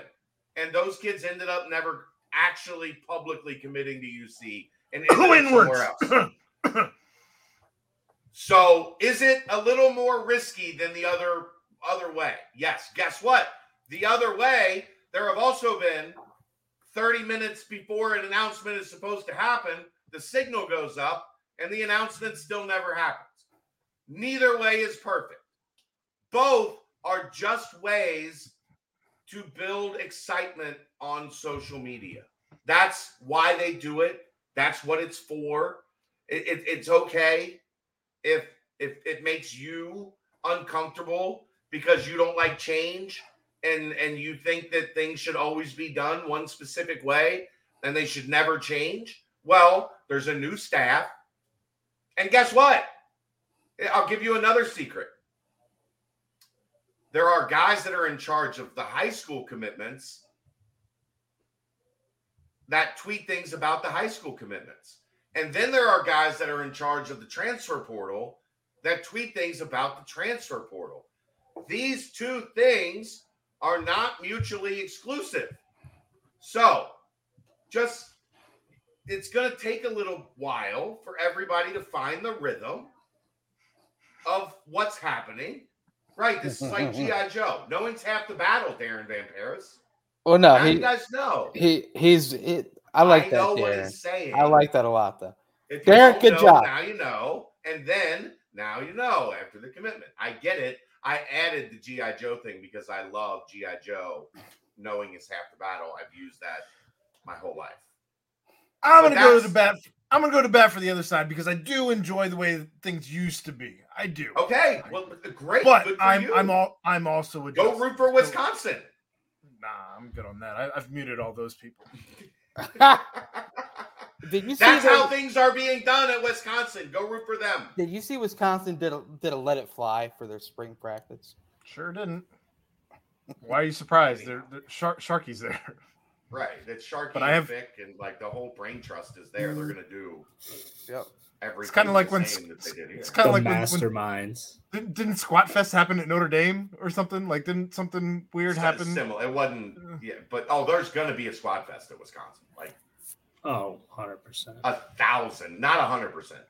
Right. A thousand percent. Shark Shark recently got married. Congrats, Shark! Yeah. Shout out to to former goat for the Bearcats. Well, current goat, if you will. But yeah, Tell me why. Tell you why. Anyway, she doesn't. She All doesn't right. understand the power of like you know. Aaron's got. Aaron drives the car. All right. Um, is there any story behind Joel Dublanko being captain of his UF, USFL team one day and being gone the next day? Royer, Royer, I don't know I what don't- I don't know what you're allowed to talk about or what you're not allowed to talk about, if you even know. All right. So, Joel Dublanko was involved in a massive uh, drug running and money laundering system. Keep going. all- keep going. It was, it located was all out of done. Mexico City, and he Mm. was basically next in line to El Chapo. And when Oh. El Chapo went behind bars, Joel had to step up, and I don't think the the uh, USFL team was taking too much liking to his new habits, and so they decided to let him go and walk. But Okay. I think there are some interest. Uh, they're looking past some of the crime, and they're thinking that he's got a chance, as long as he can give them some of his earnings from uh, across the border. But they ran all of their uh, communications through Call of Duty Modern Warfare, right? yes, know- it was all encrypted communications through uh, Call of Duty. I would say that story checks out, Ryan. Thank you. Thank you. Appreciate All right, you want the real story? The real story is Joel Dublanko was on the team bus, and the there were a lot of te- a lot of seats taken up, and Joel needed to sit somewhere. So Joel goes back, and the kicker of the team was sitting with his legs on both seats, and Joel says, "Can you move?" Kicker says no. Joel says basically, "Can you move again?" The kid says no, and Joel then gets upset and he's trying to like take the kid's legs and move them. And then it, it just escalates into a physical altercation. I don't and, know. and then Joe beat the piss out of the kicker. I don't think there was like, there was no, but I think um, the kicker decides to basically take a stand and say, "I if he's not off the team, I'm pressing charges on Joel." And so then he would have took a stand to begin with, none of this would be a problem because there would have been room on the seat. literally. So yeah, that's the inside scoop. Joel got massively screwed over. Uh, damn the front office of the San Antonio, whatever the hell they're called. They're a bunch of Brah- Brahmas. POSs. The Brahmas. yeah. Whatever that means. And I'm gonna stand up for Joel. I don't know if he want if he wanted me to share this, but Joel got terribly screwed, and I'm just glad he actually got his feet down somewhere because what happened to him was absolutely terrible. Well, he, he took the anger out on Houston's starting quarterback, whoever that is, with the big sack um, Yep. on Saturday. So that's uh, cool to see Yeah. I was happy for him, man. for the Making Phil- plays. Philadelphia Stars. Yes, sir. I don't understand how you keep a, a kicker over a captain, but I guess that's just me.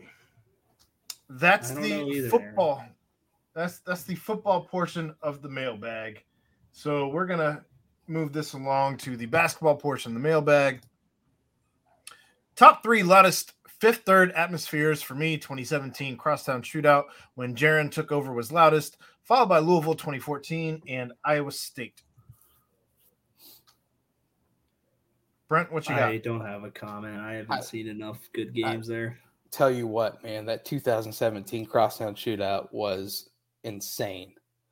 Um, it was like that. The I think I've told the story before, but uh, I was sitting right by some Xavier fans. This was, you know, during my fan days, uh, sitting right by some Xavier fans, and they were very loud in the first half when Trevon Bluiett went to score 30 points in the first half, and you know they they built a double digit lead heading into halftime, I believe, something like that. Uh, they were loud, and in uh, mine and people with me's faces, and that second half came. Jarron turned it on. Jake was hitting shots. Uh, Troy hit that final dagger at the end. That was extremely loud. Um, that was awesome, and I yelled as loud as I could at the Xavier fans that were next to us, and and they Well, they were talking shit because Trevon Bluiett scored like 73 points in the first half. Yeah, yeah, right. He couldn't miss. I think he was like eight of nine Yeah. uh, shooting, but uh, yeah, goes to goes to show. Even with that kind of first half, they still end up losing the game. Um, I would say that that Memphis game, I think it might have been the same year, or, or obviously it, it, might have been the year after. It was. It was. I think it was. No. That, it was that same year. It was. Yeah, it was the same um, year. Yeah. Yeah. When when uh the the alley oop to Gary. Um, yeah. That place erupted. I that singular moment was probably the loudest I've ever heard. Fifth third. Um, and then look for me, Louisville 2014, the Sean Kilpatrick Russ Smith game yeah. Yes, it ended in a last second buzzer beater loss. Right. But that place was bananas. Because mm-hmm. remember, Cincinnati went to Louisville and won earlier in that that season. Yep. And upset like a top five ranked Louisville team. Um, and that that return game at Fifth Third was I Pitino said it was the loudest game, loudest road atmosphere he had ever experienced and it was it was electric in that gym that night. And yeah. those two dudes just went toe to toe, two first team All Americans, mm-hmm. uh, just slugging back and forth. That was for me. That's the loudest I remember. Is that one? Where would the where would the Trey Scott buzzer beater be? Against it was up there. It was Temple senior Temple, night. right? Yeah. Um, the Houston game that year though was even louder. I don't think like, that game was super loud because that was more because they, the game was supposed to beat the shit out of Temple. Game was crap the entire time. Yeah. It yeah. was like it was a horrible game. I was just super hammered during that game. Go figure. right, but no, the the Houston game when Jarron had that like three quarter court bounce pass oh, to Keith, one of the best passes I've ever seen. And Keith dunked it, just like right after that. That's when I was, I I blew up at that point. That was like insane. Um, special uh, quick shout out as well. I was at the uh, the senior night game for um, it was like Hicks and James White and their senior night when uh, yeah. with with Andy Kennedy as coach before the before the shit hit the fan. Right. Yeah, and uh, that was like first the senior day like celebration was loud as heck, and then the uh, the entire game, and then at the end, Pisnagel tried to tried to you know hit hit a free throw off the rim and it banked in, and the place just yeah. kind of erupted after that. Um, I'm trying to think of, of, other ones. Can you count that last one though? Because it wasn't necessarily a fifth third atmosphere, but maybe a an actual Shoemaker Center atmosphere. Was it was it fifth third at that point? Yeah, it was yeah, fifth third. third. Yeah. Was it? Yeah. Okay. Um, I don't know. I don't remember what year they made that transition. I don't know either. What? So I've never been to a, a loud ass environment uh, basketball game here. What what makes it? I've always been curious though, because everyone is like always like very into like the crowd noise and like makes a big deal out of it. But I've never, I don't really know much about it. Like go to a why, shootout. Yeah, why? How does it get so loud? I just I'm just kind of curious. It's compact. People are on yeah on top of each other. It's only like got, eleven thousand people. It's not like a it's not like one of the biggest arenas, but like just hearing you guys talk about it, just mm-hmm. you know, just makes me curious. It's I don't know. I mean, I, I think it's the the intimacy of a. Uh, um, it's indoors, so it's we'll going to be louder. to some games, my man. Don't you worry. All right. In indoors is a little different than than outdoors at a stadium. Yeah, I understand that. I was just talking more about like the Bearcat, like it just seems like it's part of like Bearcat basketball that the crowds are like very into it, very loud, and I was just like, yeah, that's they used to have. The, I mean, they do now. Like the noise meter was like, yeah, a thing, the biggest thing. Like, yeah, tried to get that thing. The crowd was trying every game to get that thing to to max out. Yeah, when I was when I was young, like I would go with my dad and uh, my brother, and like the noise meter would be the one thing I would like remember from my young Always, days going yeah. there. Just is, is like, the, can anyone actually confirm that the noise meter actually works, or is it somebody just moving it just to try and hype the crowd up? Because I'm not actually convinced that damn thing works. Right, right. I, I mean, it just. I just remember as a kid, like it being rowdy, and then I'd just like turn and look up, and I'd be like, "Ah, noise meter, yeah." But uh, Yeah, I mean that the place is loud, Ryan. The old place did a better job holding in noise too. Oh yeah, for like, sure. Before it was renovated, just the way it was built, like Yeah. The aesthetics, with the yeah. walls on both sides. Yeah. you know, kind of closed in. Now it's open and it's not quite as rowdy yet. We'll see what it looks like That if that they get Houston competitive in the Big 12. Yeah. The upper bowl is always lower, louder than the lower bowl. Just saying. Houston, Houston game one of the JB era was that was loud, loud, loud. Um, also, a a quick uh, shout out as well. That NIT game against Virginia Tech, I know they it wasn't a full Fifth Third Arena, but what they were able to do in such short notice, that that place was popping.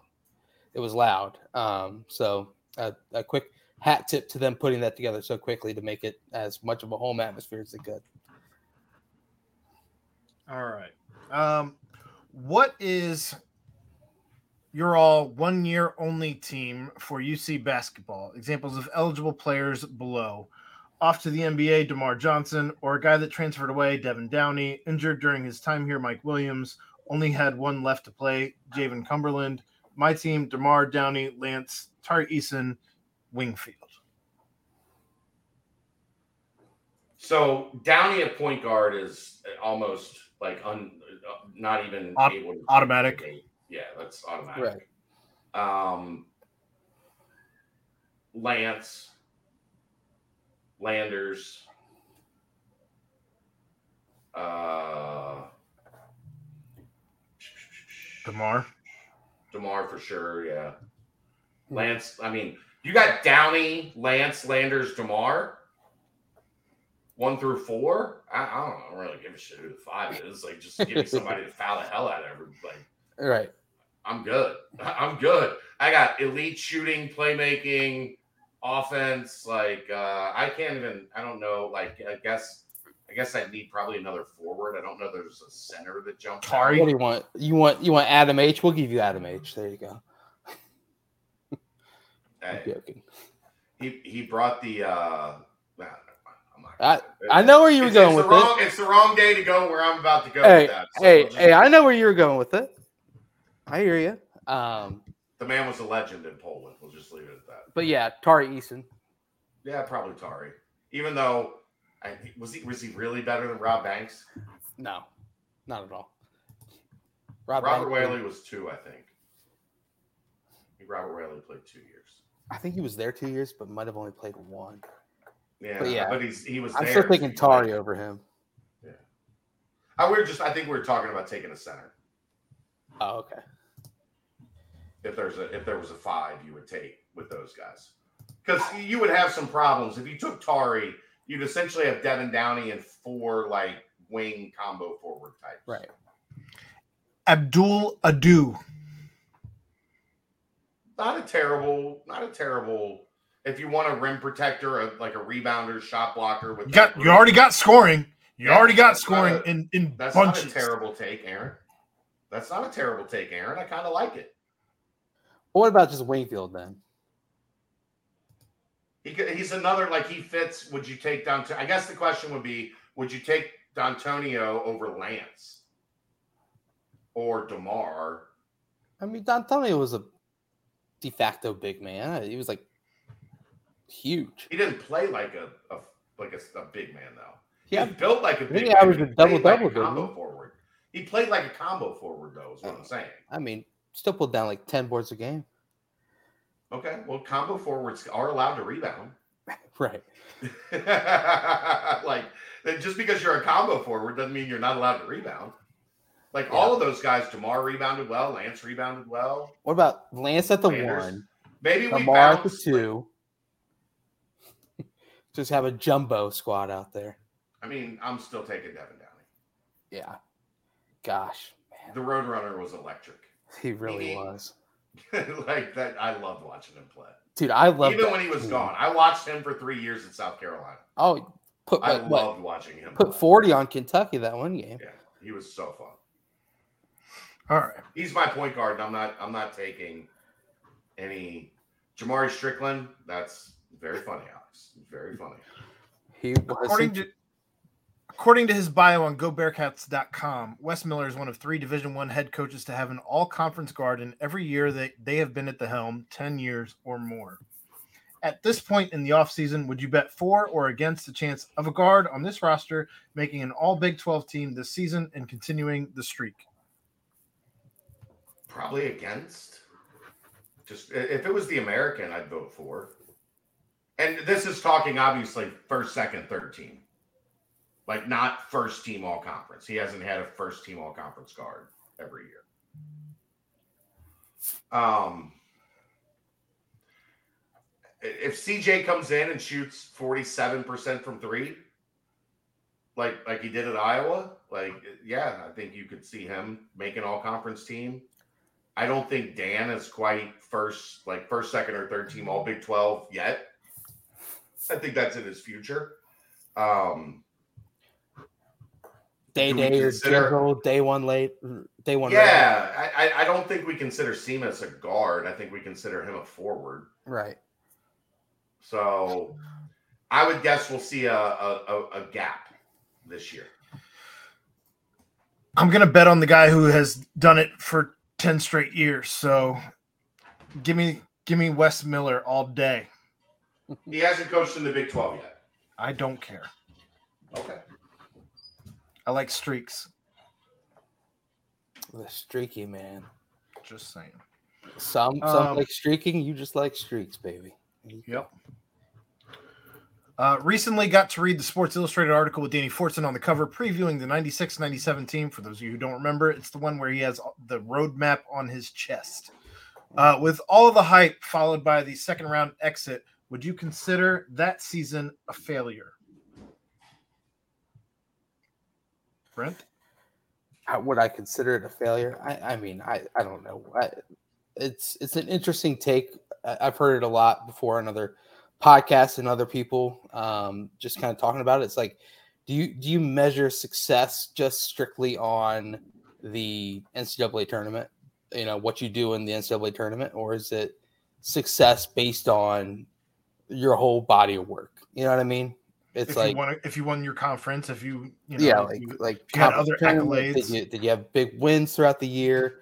Um, I I don't quite remember the 96 97 season too much. I was a little youngin, but uh, I I mean for the most part I I don't think you consider can can put so much emphasis and weight on a you know early exit from the NCAA tournament. Um, I I know people do because that's what everyone kind of does remember when, when it's boiled boiled down to it, unless it's conference championships. But I I'm I'm gonna take the uh, no comment route here because I just simply didn't know too much about that year. Obviously, I know what happened throughout the year um, just by going back and, and looking, but I was I was too young to quite remember if it was truly a big letdown throughout the entire season. So I mean, it was a huge letdown. They were one of the elite teams in the country, and they didn't make it past the Sweet Sixteen. What they get like a two seed or? I think so. Yeah, I think that was a two seed year. Right. So after, I, mean, after coming off an Elite Eight, like, yeah, you know, it, it's. Yeah. You get what I'm saying, though. It, it, yes, it's. No, I know what you're saying. Like, I, I yes, it like too much is placed on what happens in a one and out like uh environment, but I think can happen tournament, yeah. Um, still, that team you felt like should have should have done more mm-hmm. postseason, but you know, shit happens. like I, I, don't know. Yeah, I, I mean, you could throw in a couple of you know that game we don't mention anymore. That was was that a letdown season? Yeah, you know, it, it just yes. right. I, I, mean, it just it, it sucks to you're really up, pin it you're up 22 with 12 minutes left and a chance to go into the easiest Sweet 16. Oh, believe me, I was I was booking, I was booking my hotel room in Atlanta. The, yeah. the road was paved in gold. Yeah, and you and you didn't get the job done. Like, yeah, that's that one is as bad a second round exit like disappointment as you'll ever see. Real tears coming out of my eyes that night. Not not Aaron at 11 p.m. tears, but real tears coming out of my eyes. no, we judged you that night. Damn you. Damn you, Cody and Caleb Martin. All right. Uh, I'm here to ask a question so don't so I don't get oh this that that's the end of the basketball portion of the mailbag, by the way. okay. Um moving on to the we actually had three entries in the the banks Nice. portion. Skids is Uh, back. Skins is alive. I'm here to ask questions so I don't get fined by Chad. Rapid fire. Ryan, you can you can rejoin the party here. Uh, better holiday, St. Patrick's Day or Cinco de Mayo? Thank you, Mexico, for beating France on my birthday. Hmm. Cinco de Mayo, better food. I I like the food and like the tequila of Cinco de Mayo, but I think St. Patrick's is just kind of it's more fun. Just more people get into it. I feel like. Oh, I'm I am all in on St. Patrick's.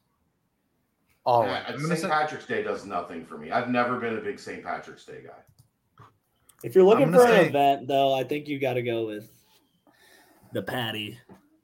For for me, it's St. Patrick's Day only because it's like the winter is ending and spring is coming, and sometimes you get that warm St. Patty's Well- Day where you're out and about. That's Right. Cinco de people. Mayo. There's no difference there. But but also St. Patrick's Day happens to also fall on the first The Thursday or. Friday in So NCAA tournament. my my focus has always been on the tournament and not on St. Patrick's Day. Oh come on, you can do both. Yeah, but I like I'm just not like I don't care about like I don't know.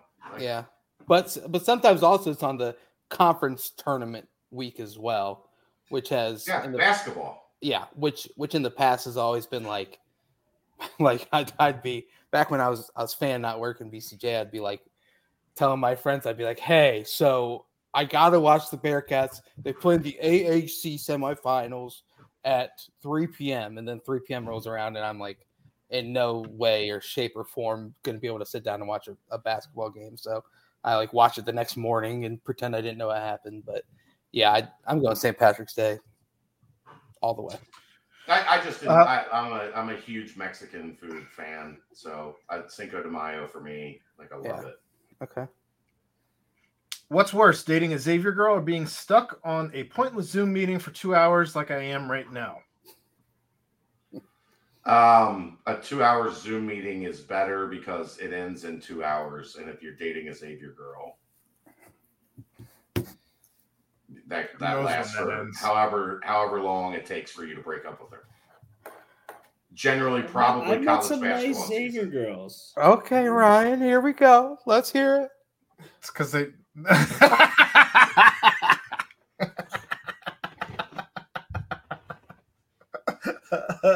Your girlfriend went to Xavier, didn't she?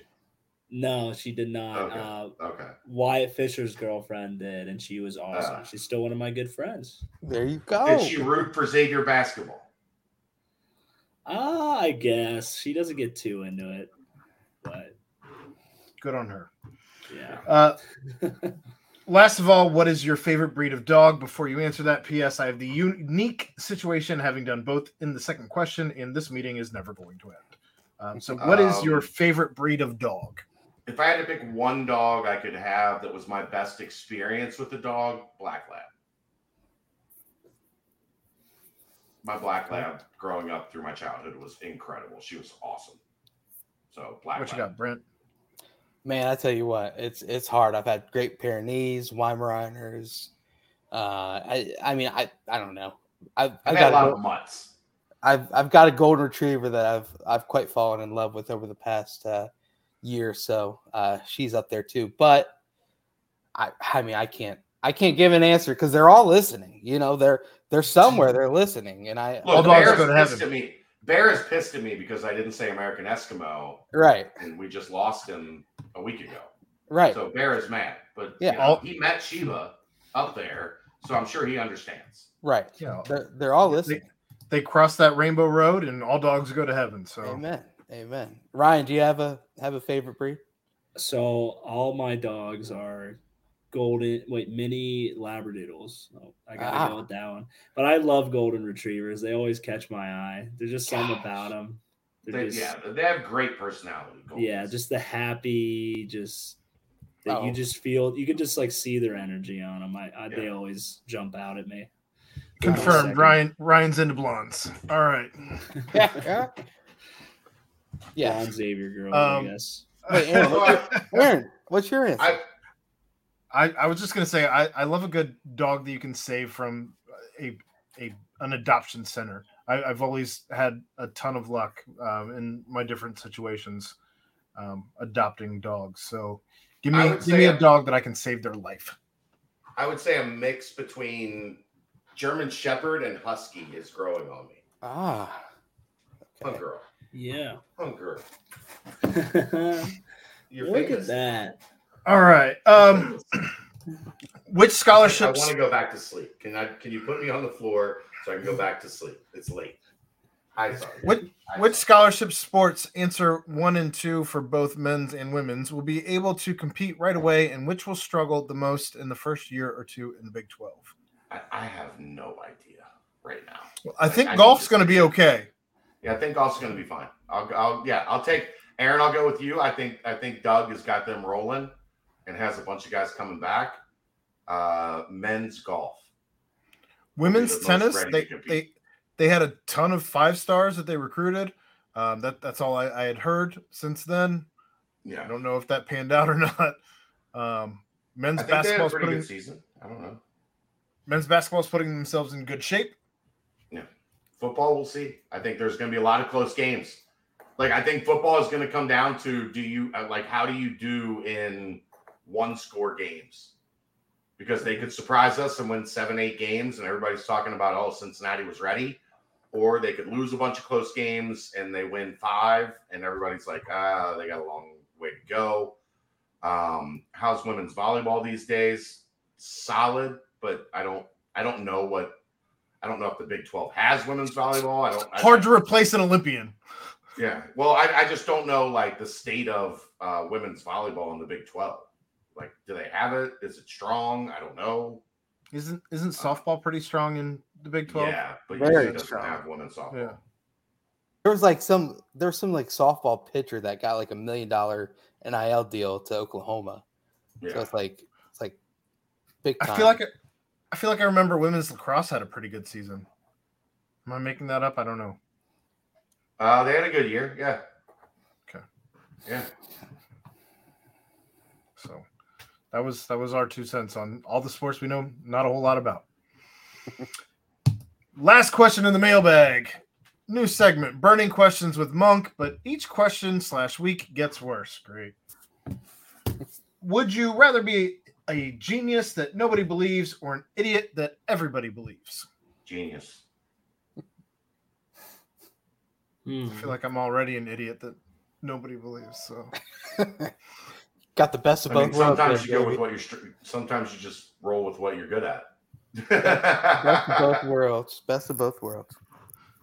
I Ryan, think you gotta I'm be you gotta get beat the mid-five. genius that nobody believes because there's gonna come Ultimately, you're right Yeah, because you're a yeah. genius. You're going to end up right in the end. yeah yeah, Yeah. and I always would to- prefer you to could end be up right right by your end. own. You could be right on your own, especially you in the internet era if you're an idiot that everybody believes and you end up being wrong all the time the internet keeps score they have Yeah, you- receipts yeah you ignorance you is bliss. Ignorance Yeah. is bliss. Um, I will take a. ge- I'll take being a genius every time. I, I don't care what the repercussions are. no one's surprised.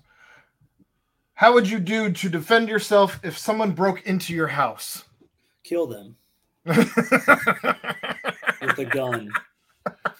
Wrong answer ryan ryan the answer is put their head in a fan Put their head in a very, very high speed, sharp fan. yeah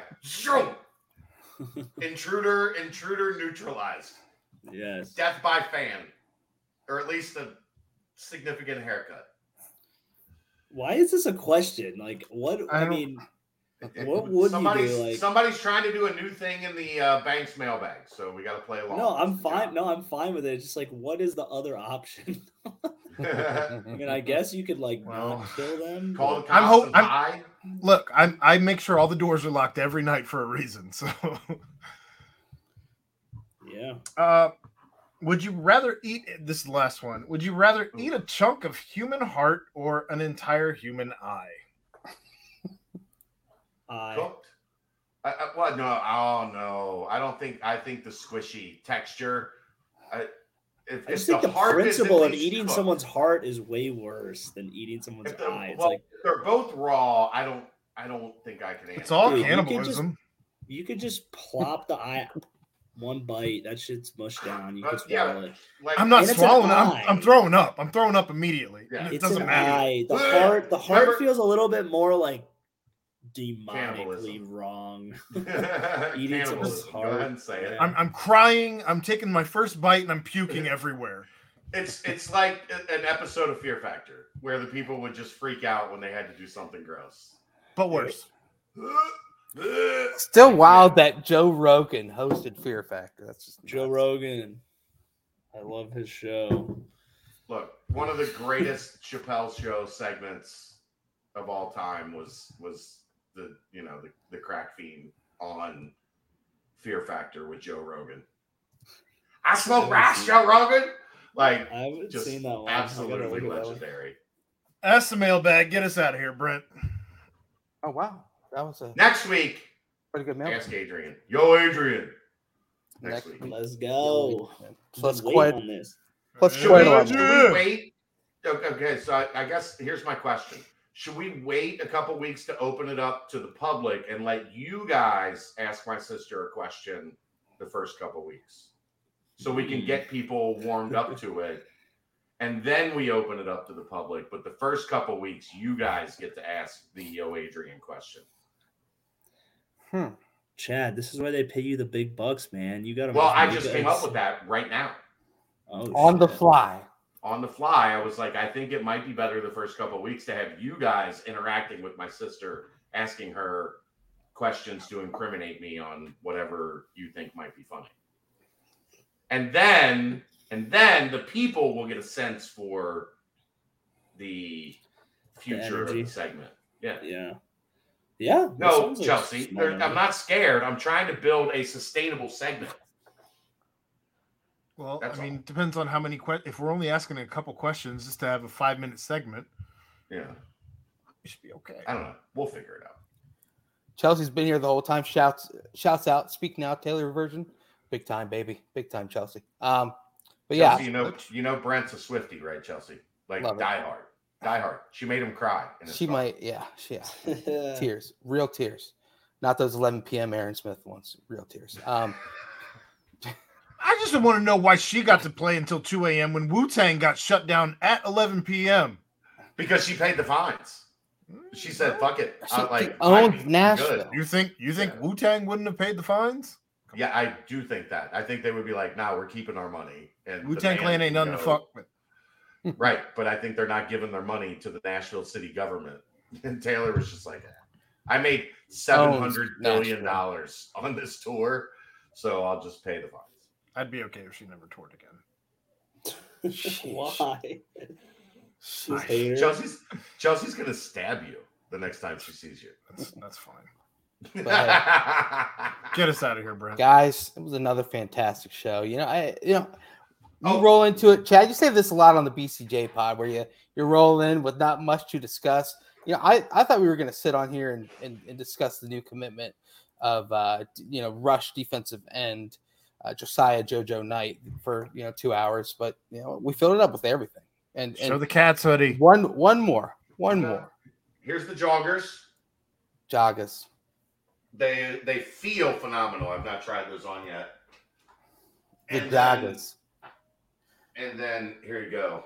Ooh, The The joggers. Put on the joggers. Put on your joggers and wear the cat sweatshirt. It looks good on you. And I guess since we didn't touch on it at all, Aaron, you and I are going to talk Bob Huggins in the nightcap. So stay tuned for that. I wasn't touching that with a ten foot pole. Can't Um, I didn't. I didn't want to either, but I mean, it's what everybody wants, so I'm going to go for the clicks. Gotta give the crowd what they want. Yeah. what Can't wait. is. Gotta give the crowd what they want. But uh nah guys, another uh, another great show. Big shout out, big thank you, of course.